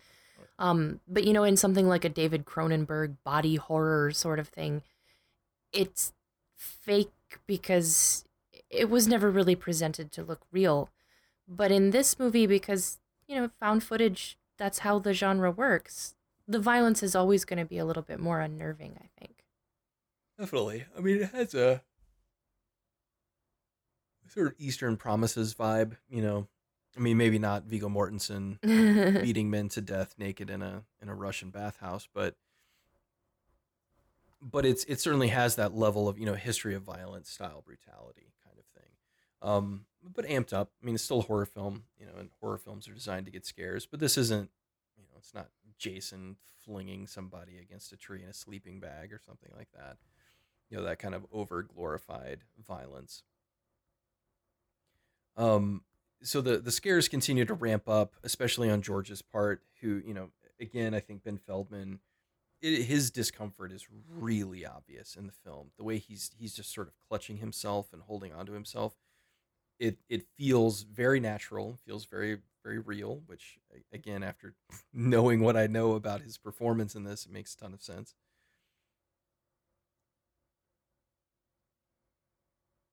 But he ends up seeing what his brother uh, they're traveling through and underneath the bones he sees his brother like trapped under ice Yeah, his brother drowned. and so that's that's the thing um we basically what we're finding out here are the, the dark secrets of, of all of these individuals so quick rundown uh, scarlett marlowe her father hung himself and he hung himself the night that he was trying to call her to apparently you know get some some reassurance from her something. She didn't pick up the phone because she was busy. She had stuff going on and he killed himself. So she carries a ton of guilt over that. Feldman used to go into caves with his little brother. His little brother got caught in one of the caves. He went to help him died before he could get back with help. And and we're about to find out papillon's tragic backstory, uh, which is that, and I, I'm I, I'll go ahead and say it. This is the most visually impressive scene in this film. I I, I look at it and I watch it, and I'm not entirely sure how they did it. I'm sure it's much simpler than I would probably have than I than I probably making it out to be, but it is a a truly shocking and fascinating scene because as they come around a corner, there's a fire burning, and there is just straight up a car in the Paris catacombs. This, I'm sure, was a set. I, no way they, they were able to get a car into the Paris catacombs and set it on fire. No way in hell. But there's a car on fire in the catacombs. They come around the corner, and sitting inside of it is it's it's not La Taupe. This is the guy. The guy in the car is the guy who was sitting in the catacombs and told them to find Papillon. Right? So so that's the dude. So it wasn't La Taupe sitting there, if I remember right. It's this guy, because he's got like the curly hair or whatever. And so the dude sitting burning in the car is the guy who told him to find Papillon and bring him down to the catacombs in the first place. And then Papillon starts saying, you know, so it wasn't my fault, it wasn't my fault. and then the burning guy pulls him with him into the car and then in in probably the most fascinating special effect in this the car collapses and all that is left of our good friend papillon is- feet. two pairs of legs sticking up out of the rock. And that's it. It was very sudden. it's, it's super sudden. It's super effective. Um like it is it is a a absolutely fascinating effect. I mean again it's it's a little bit cg which is super well executed uh and shocking and and i i find it equal parts terrifying and hilarious that they try to help him given that he's literally just two legs sticking up out of out of rock. That they think that there's something they can do i guess. I don't know. Um but we're down to our, our final three here our sort of core group of three uh, which is george scarlett and uh, zed which we do find out towards the end that the the woman carrying the child is zed's it's it's zed zed's child we don't really know the circumstances. I, I certainly don't get the impression that they're dead, but he kind of abandoned his family. He didn't didn't do what he was supposed to, and so that's that's sort of the the apparition that killed Benji. It reminds me a lot of Silent Hill, too. Yeah, I mean it's it's just all like the this place is exploiting upon the you know sort of lingering failures and and personal faults of of our protagonists, right? Which which good horror does, right? Um I think horror has always relied upon the protagonist being less than than innocent, right? I mean, you know, the the whole concept of the the slasher genre is built around well you you did a bad thing, right? You gave up your virginity or you didn't, pay attention in school or You're something. drinking underage. as a result, you deserve to die. You're doing drugs. Yeah, and and that's that's the moral failing, the moral and ethical failing that now justifies you being assaulted by this this horrific thing. And this film is is playing on that, but it's not really that. It's it's more just torture, right? These people are being tortured because as they discover when they they crawl they're they're quite literally crawling into hell, right? Abandon Mhm. hope all ye who enter here. Which is another that's uh, Dante's Inferno, right? Um you know, so the the whole concept here is that they've entered hell and now they're being tortured for their sins, right? That's the the whole idea. So at least this film has a certain justification for why these things are occurring.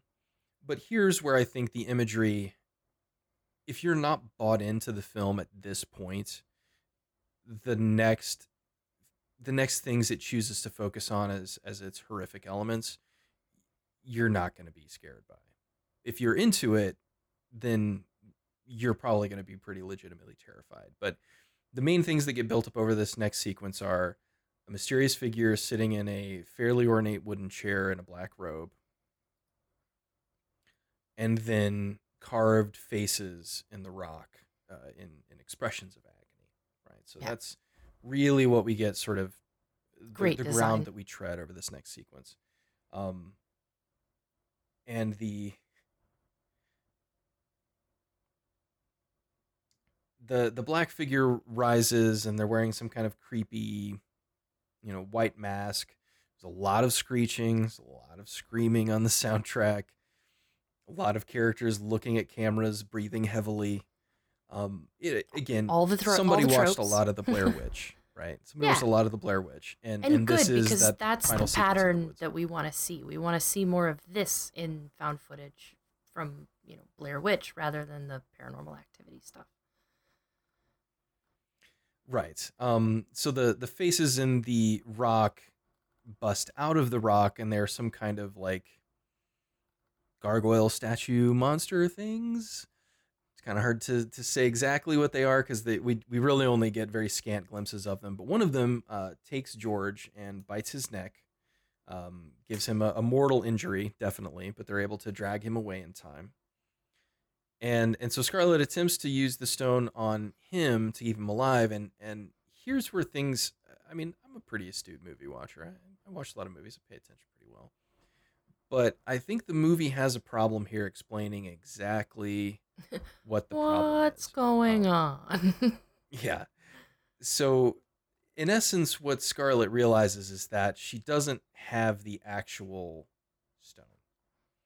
Um, that in fact she she has been tricked, I guess, fooled, um, into thinking that she took the stone, but what she took was actually, you know, not that. Um, and and so the the stone that she took was another trap, right? They've been caught in a series of traps established by Flamel and I, I don't know, maybe the Templar Knight, who knows? But they built all these traps in to keep people from getting to the real stone, and so she has to take the stone back. And so the move in they've traveled a good distance at this point, right? Like they've gone down some holes, they've run through some caves, they've swum through some stuff. Uh, but now she realizes that she has to go all the way back to the wall where they found the stone, replace it, and only then will she find the real stone. And so this is by far the the most carefully executed action set piece in the film. It's all done basically through GoPro footage on her head, right, as she's sprinting through these caves. It's pretty heavily edited as well, like they're cutting a lot, um, you know, to increase the sort of frenetic pace. But she has to run all the way back. We get another glimpse of Benji's dead body laying on the floor. She has to crawl all the way back up the hole, which I Awesome. like that she's got a moment where she pauses and she says, like, oh, I gotta keep going, I gotta keep going. But this this is a section that seems to defy the very just laws of, of human energy and endurance. Cause man, I, I maybe if if I if I was truly, truly afraid for my life, I would have this kind of energy. But Jiminy Christmas. Yeah. Uh it's it's kind of nuts. But as she goes back through the one of the watery tunnels, um, she looks down and it's all blood now. It's just blood oh, it's all blood and she gets pulled into the blood and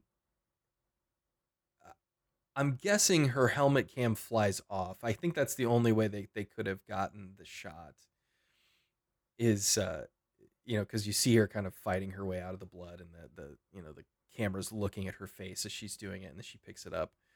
So i'm guessing it's just it kind of flung off and she picks it up as she goes and it, it it's fine. It's it's the one point in the film where i'm like ah that's you know you're you broke with your format to show me something that you wanted to show me. and I kind of the same when she finds in the very next section. She finds the, you know, suggested it's her father hanging with the Yeah. towel over his face or something, and she pulls it off and it's her, and like it's this real MTV scream in the camera moment. I just that was really Yeah. cheesy for me. That was maybe the cheesiest moment so far for me.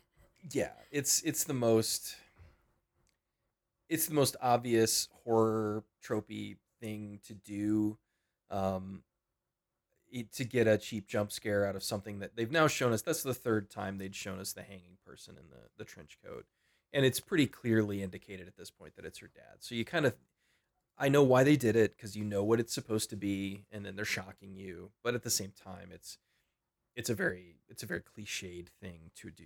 I, I almost rather it would have been a, a demon or, or something else. Um but she she makes it through there. There is a, a little quick shot after that of all of these mouths in the floor. Like she's barefoot now so i guess when she went down into the river of blood um when she went down to the river of blood she lost her shoes. Happens to me Which- every time I get stuck in a river of blood. i mean she just straight up gets uh she gets uh, john mcclane you know so now she's barefoot. Um but then she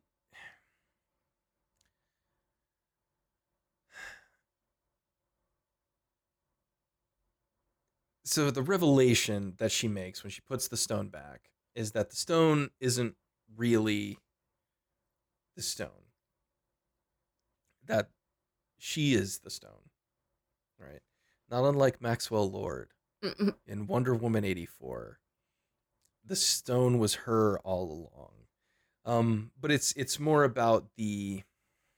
It seems to be saying something about being honed, right? That that going through these experiences and coming out the other side is sort of the The true Sort of- philosopher's stone. right, like you, you know that the the power was inside you all along, kind of Uh. thing. And well, she looks in the mirror in in the wall, and and it's almost like she realizes that she's absorbed the stone's power into herself through these experiences, or something along those lines. And so she goes back. I, I do have to say that I find it com- as she's running when she confronts like the stone demon things. I, I don't know what it is about it, but she just kind of bats them out of the way. It, it feels very video gamey. It feels like Doom, you know, where she's just like, and they just get like, she just pushes them out of the way and, and they, they explode or something. It, it was the, one of the more video gamey things uh, of the, the, the sequence. Um, but I mean, it's it's still interesting. You know, I, I think it was more they didn't because the effects on those stone demons are pretty bad. Like they're not great. You know, they're they feel the most like a paper mache monster kind of thing in the film, which the film generally does not. I mean, it looks really good, but those are the things that feel a little bit. Eh. And so I think it was more just a we need to get these off screen as quickly as possible. Like we're not going to show these for very long, so you know we're just going to have her kind of run by them and knock them to the side because you know what else but the hooded figures are good. Uh, I like the the hooded figures in black. I think that's good. They've kind of got almost like a doll, like a porcelain face mask.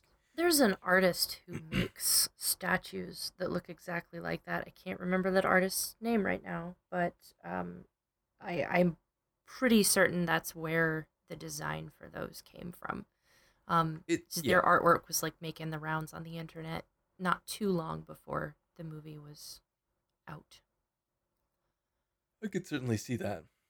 I I like that the the darkness of the catacombs is at its its most potent here. Like as they're running and sprinting into this final section of the caves, there's no light. You know, the the, the catacombs have been surprisingly well lit up until this point, but they all that falls apart here um, as they're being chased by these shadowy figures um, that we've only seen in glimpses, but effective glimpses, right? I, I like the camera movements here, especially towards the end as they're running.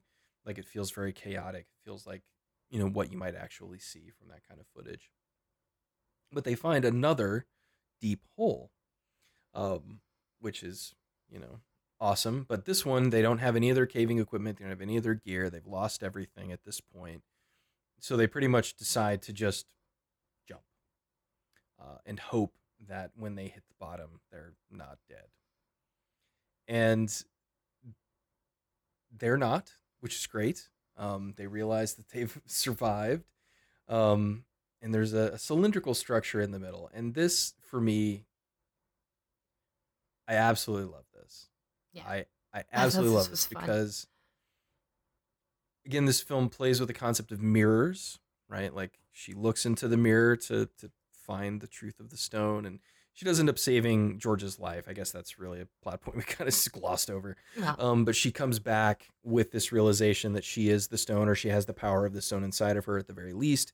And uh, she she kisses George and and is able to heal his egregious neck wound and help him survive. it's neck wound. That's right. Um, she gave him the hickey of healing, and uh, everything was fine. But this the cylindrical structure at the bottom they keep trying to lift up, they realize that they actually need to push on it, and that they are on the underside of the street.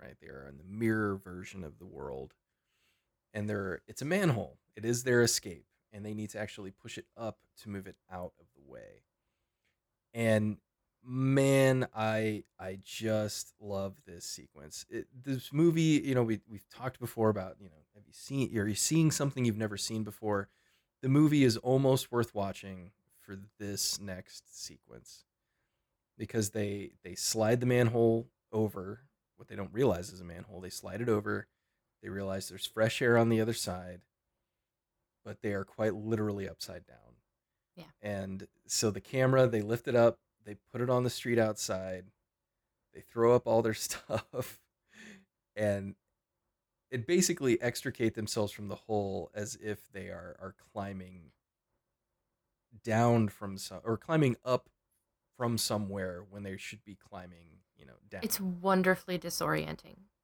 Like it's it's, It's- a pleasurable disorientation. Right. And it's it's such a good way to cap off this insane experience because the world has literally been completely shifted the wrong direction for them. And then the camera flips like I don't know why Zed takes the time to flip the camera the other direction before he walks away, but thank you. I'm glad he did. We gotta make the movie Um, better. It's it's cool. It's a really really cool shot. I like the um, group hug at the end. Mhm. I thought that was a nice moment. They all hug each other, which I would like to see more of that in horror movies. I feel like everyone just sort of stares into the, the middle distance and the movie ends. I like the triumphant hug. Yeah, they hug and then they just they part ways. It's Yeah. like, all right, we survived, we don't have and anything I don't left. ever want to see any of you people ever again. Exactly. We have nothing else to say to each other. There is no reason for us to ever speak to each other again. Um and the movie probably should have just ended right there, but of course they can't. You know, we need some kind of cap off. And so we go back to that documentary footage of Scarlett from the beginning.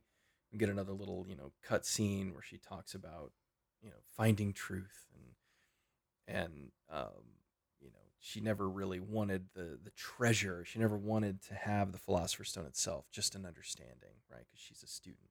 Whatever. She'll be a student forever. Quit lying. That's right. Nobody. No, nah, that's not And and then this movie gets a credit sequence that is so cool that I I feel like this should have been a much bigger deal. I love this credit sequence. Yeah, the this is when uh so this is 2012, right? And this this is a Legendary Pictures joint. And and I don't know who Legendary Pictures was contracting for all of their end credit sequences in this time period, but they all were just pretty awesome. And this one is too. It's it's a bunch of shots from various moments in the film. There's a lot of Paris and it has that same disorienting quality where you know what is up what is down you know what is left what is right um it's it's really good it's it's a it, it's a bit tonally off from the rest of the film and it- it, feels way more feels way more overproduced than the rest of the movie like that's really why it feels a bit out of place because it feels like it should be attached to like a 140 million dollar movie Yeah. not a four million dollar movie. Um, but it's awesome. Like it almost feels. Uh, I mean, because like True Detective and stuff was really popular at this time, and it feels a bit of that ilk. Um, I I don't know. It it definitely is awesome, but it it certainly seems. Um, I don't know. It, it it doesn't really hang with the rest of the movie, but it as its own little tone piece, it's it's pretty fantastic. Yeah. Um, so I, I, I guess as we we sort of wrap up and and sort of think about the overall qualities of this film, I think it does what good horror movies should do, in that we do have legitimate characters in this. We don't get a ton of characterization time, obviously, but each character has a kind of anchor point. Their relationships are good. The dialogue that they have, much like Blair Witch, feels pretty naturalistic, sparse, but motivated by what's going on, right? A lot of a lot of Blair Witch could have been these characters sitting in the woods trying to talk about their problems or, you know, things that were going on in their lives, but because they're so focused on survival and focused on what's happening, most of their conversations revolve around like what they're experiencing. And and that helps again keep it feeling like natural it's okay because if you were trapped in something like this, you're not going to be sitting around talking about like you know you, you, how you miss your dog back home or something. You're going to talk about the things that are happening to you, and this feels very much like that. So it's got decent character work for a, a film of this type. It's it's one of the better examples of the found footage genre because it really sticks to it and commits to it. There's only a couple of moments that break from just these are the cameras that we had it, it feels a little over edited at times, which is one thing that I think it's probably the hardest thing for for filmmakers to do with found footage is to just let it play. Mhm. Um, and that's one of the things, again, we're going to talk about Blair Witch establishing the genre and even paranormal activity, at least the first one, is a willingness to just let the scene play. Yeah. Right? To not edit everything out. The the Dowdles are, are good in that all of their edits usually come on like a blackout as a character is turning and looking at um, you know, nothing or their their camera goes dark for a moment. That's when the cuts usually happen. So they're hiding them often but it's still a very over edited film, especially towards the end as things get really frenetic.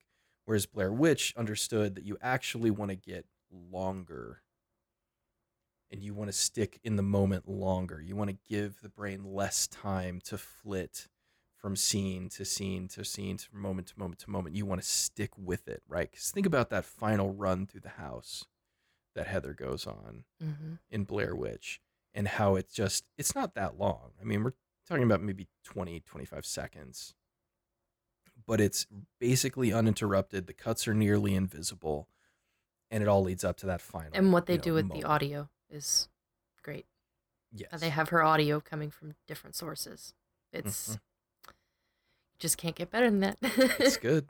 Like I said, I mean, there's a reason why these dudes, you know, built this genre anew, right? They weren't the originators, but they crafted it into something else entirely. And it was a full and complete understanding, not only of how to build a mythology in a realistic way, but also how to build a film that feels assembled from these component parts. And as above, so below does a lot of those same things. It's it's more eh, straightforward with its tricks. It's more straightforward with its horror. It could have probably pushed further into the found footage genre, the found footage technique to find a, a stronger voice rather than sort of falling back on on more traditional horror tropes. But the fortunate thing is is the tropes it falls back on are really effective. And this movie plays them effectively. And that setting sells it all. Just wraps it up in a beautiful little package with a great bow on it and says, "Here you go. You're hmm. n- are you, are you going to visit the catacombs when you go to Paris? Nope. Nope. Nope. Not anymore. Not after watching this movie. No, thank you. I still might. I think I have a death wish. Oh, sure. I'll Yeah, go. I, I want to die. I'd be okay with it. I'd go down there on, on just a regular tour with a flashlight and a battery pack and an extra canteen and all of the survival gear necessary to survive for days if I got lost. no, it's it's I don't know. I I I I, I really enjoy this film. I, I think it's really good. It's not perfect. It, it certainly has its flaws. I, I think the the first twenty minutes is way too exposition heavy and and spends way too much time building up the Nicholas Flamel subplot that unfortunately, even though it is key to the ending, I mean, she, you know, she has to figure it out for them to escape. They It could just have done a slightly simpler setup. They could have done Yeah. something that was more straightforward. Like, you know, they don't obviously don't want to do the documentarian route, but you know, she could have just been investigating this. Maybe it was a research project. You know, it didn't have to be this lifelong passion necessarily and where we're delving into, you know, all these aspects of alchemy. I think it would have been a little more approachable if they had simplified it. Yeah, I, I guess we'll go ahead and slide into uh, our our one thing. You know, how could As Above, So Below have reached that critical mass? Right, it did fine financially, it did fine in building a fan base, all good. But how could it have avoided these these you know accusations of it being cliche, these accusations of it being trite and and tropey? And I think simplifying the conceit for why they get down there is Mm. the number one thing right? I mean, alchemy is a cool thing. If you're trying to hang your hat and have a twist on something in the horror genre, alchemy is certainly a place that you can explore. In this film, it feels unnecessary. I You think it gotten them in there, other veins, and and taking that plot element out, or having them discover it while they're there, yeah. as opposed to going down there with the intent of finding it. I, I think would have been more interesting. Well, I mean, you look at, at movies like, you know, the Indiana Jones movies, and, and everything is just an excuse to put him in this situation where he can find this thing and discover this mystery. And it's always, I mean, the second movie put it best Fortune and Glory. That's the only thing that gets him to where he needs to go to finding the you know the Shankara stones or the the you know Holy Grail or something, the Ark of the Covenant. Um, and I I think that maybe this would have been better off with something as simple as we want to find the Philosopher's Stone because we're greedy. mm-hmm. yeah. Not because it's a lifelong quest. I guess I just didn't really buy that part. Um, you know, it makes it easier because she knows so much about it that she can give us all of that exposition, but at what cost? yeah, I feel like it just it gets so overshadowed by the horror horror elements at the end that that whole quest and there's really and really there's just no payoff for it. Right? Like okay, so is she, is she the philosopher's stone now? Was that like a temporary thing? Yeah, Does that wear off? while she was down there? But now that the mirror world has been reversed, and then the the whole I I mean, for me anyway, the whole idea of the mirror world and and the the descent into the seven levels of hell, which is obviously what they're playing at. Um, you know, you don't reference Dante's Inferno unless you're going to go hard into that, and they they definitely do.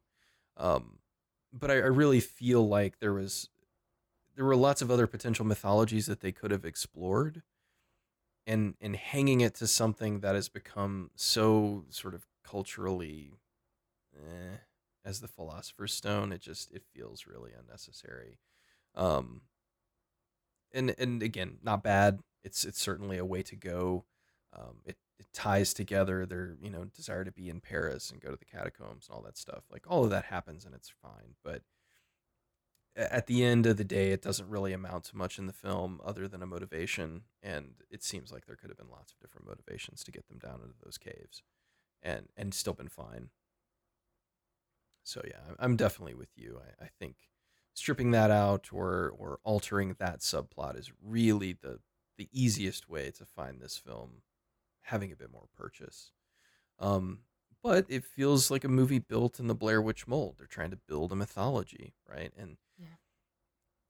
you know, again, I think if you're going to do that well, you kind of need to take that Blair Witch approach, right? You need to have conversations with more people than just Scarlett, right? Like we're going to go talk to this curator at the Paris Museum and we're going to go talk to this person and this person. They're going to tell us all about the alchemy and that's where you introduce the the dark side of alchemy right how alchemy had these costs right there was this opportunity cost to to you know change things and you had to sacrifice something of yourself and oh what were the costs of that you know like there's there's certainly a way that you could have explored some of these themes and set them up before we got down there and then just get lambasted with all of this craziness uh, without really knowing what's going on for a while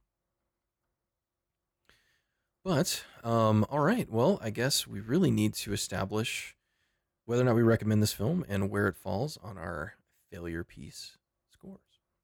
So, what do you think about As Above, So Below? I think that this is possibly one of the best found footage movies that you can spend your time watching. Um, I mean, obviously, I'm a big fan of the Blair Witch Project. I think we made that very clear. Yeah, we can't stop talking about it. and that's always going to happen, unfortunately, with found footage because, you know, when you make something that had that much of a cultural impact, you know, it's hard not to talk about it. However, this movie's doing really neat things. It does things that I've never seen in a found footage movie before. Just and and nothing really, you know, specific that I can I can just list off, but it's one of those it's one of those films that it's it's very successful in what it sets out to do. And I don't feel like it's trying to do a lot. I don't feel like it's a, a super ambitious project, but it was fun. Um, and that's one thing that I, I think that found footage movies can bring to horror that I haven't seen in a long time, that maybe I hadn't seen since the little slasher revival we had in the 90s, um, where it's just fun. You can tell that the filmmakers are having a good time making these movies and exploring the premise. Um, and I feel like that movie, this movie does that. Um, Oh, yeah. As for score, this I'm gonna go high because I mean, if I'm putting this in terms of a found footage movie, this is like an 85 because it's it's fun and if you're looking at it as part of this, you know, larger genre of films that are they do kind of get shit on by critics pretty regularly because they engage in some of those tropes, those cliches, those things that we, you know, we look upon so negatively but are kind of important to horror movies. It's the same with science fiction. We've talked about that. They always get dismissed as derivative and you know terrible because they're relying on these tropes. Um, so yeah, that's where I'm at. I think this is a really really fun movie, and I wish that I wish the critics had been a little bit nicer to it.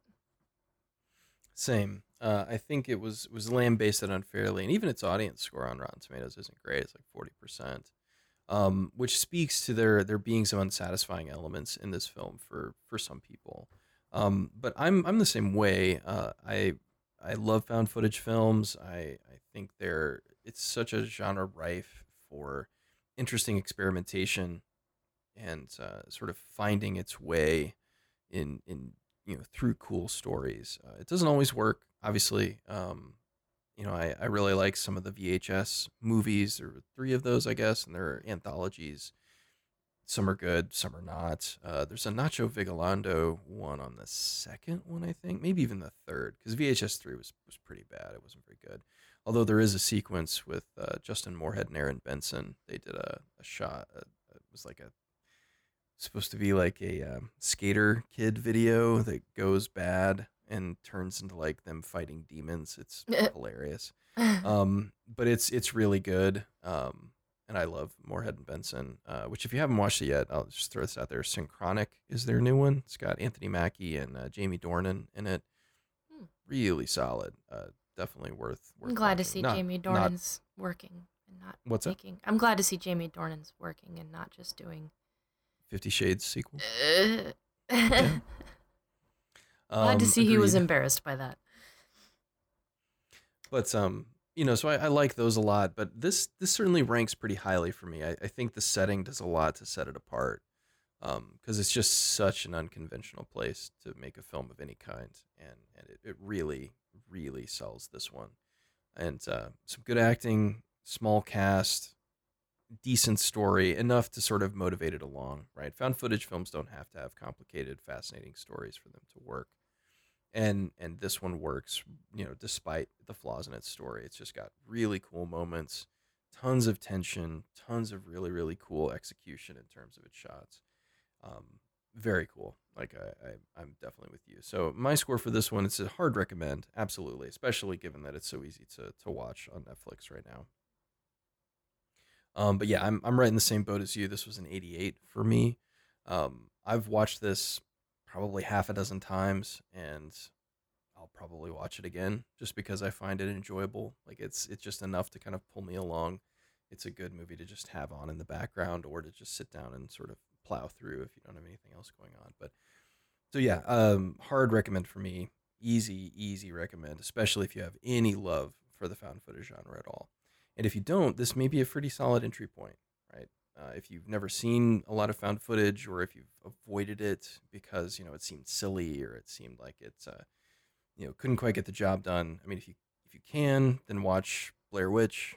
Uh, if you can't, watch Blair Witch, or if you've seen it and and just want something else in the genre to to sort of be familiar with, then I, I think this is a pretty solid one.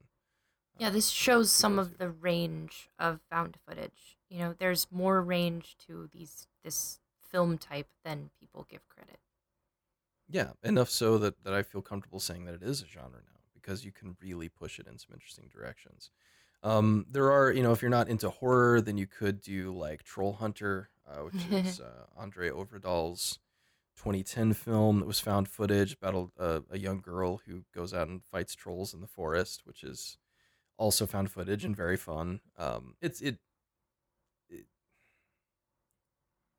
it's more just like low almost just like lo-fi shaky cam than it is true found footage. I mean, it is, but um, I don't know, here and there. Uh, but it's it's really good. He of course went on to do scary tor- uh, Gary, scary stories to tell in the dark. Uh, same director, uh, which has some some found footage stuff in it as well. And it is pretty fun. I mean, it's not very good, but it's it's fun. Well, how could it be? We had that book to live up to. Yeah, I mean, like you're never gonna match the imagination of a You're never gonna scared out of their mind scare me. Not like that book did. Yeah, it's just not gonna happen. Everybody Um, had their moment with that at the Scholastic Book Fair. Yeah, for sure.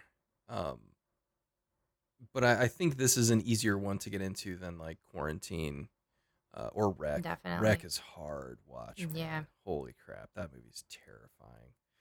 Um, at least it was for me. I don't know what it was about REC, but when I watched it the first time, I, I can watch it now and I'm fine. But the first time I watched it, I was like, this is like way too intense. This is way too so intense. much screaming. It was just the screaming was it, just yeah. nonstop.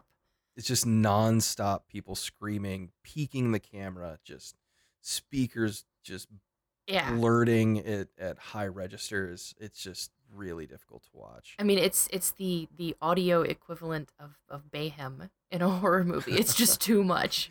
Yeah, it's just like overwhelming. Uh, you know, there's only so much screaming you can take before you you kind of lose it. But uh, in any case, uh, just give this one a try. Uh, it's it's pretty solid. Um, definitely one of the better examples of the found footage genre, and a, a worthy successor to the heights of Blair Witch and uh, you know, Paranormal Activity. Um, but if you want really good found footage that's very palatable, find The River, the ABC Um, one season canceled television show, because I want more people to be angry that that show was canceled after one season. I feel I will soon be angry about this as well. I, I think I think it's very possible. Bruce Greenwood, man, Bruce. I'll watch him do anything. Yeah, I mean, I'll watch the man. I, I don't know, paint something and then watch that paint dry. I will watch that. Yeah. That's fine. Uh, but in any case, uh, so let's go ahead and wrap it up. Where can you be found on uh, social medias? I can be found at Baskinator on Twitter.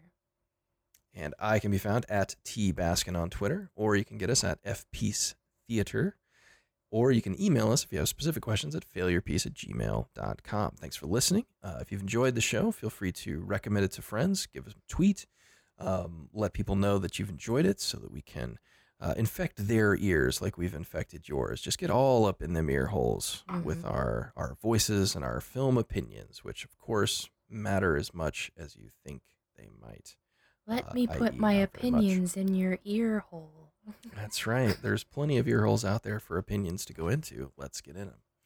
Uh, but in any case, we will be back next week with another discussion of a cinematic misfire, a train wreck in the making, as uh, we dissect and attempt to understand whether or not it can be a failure piece worth your time.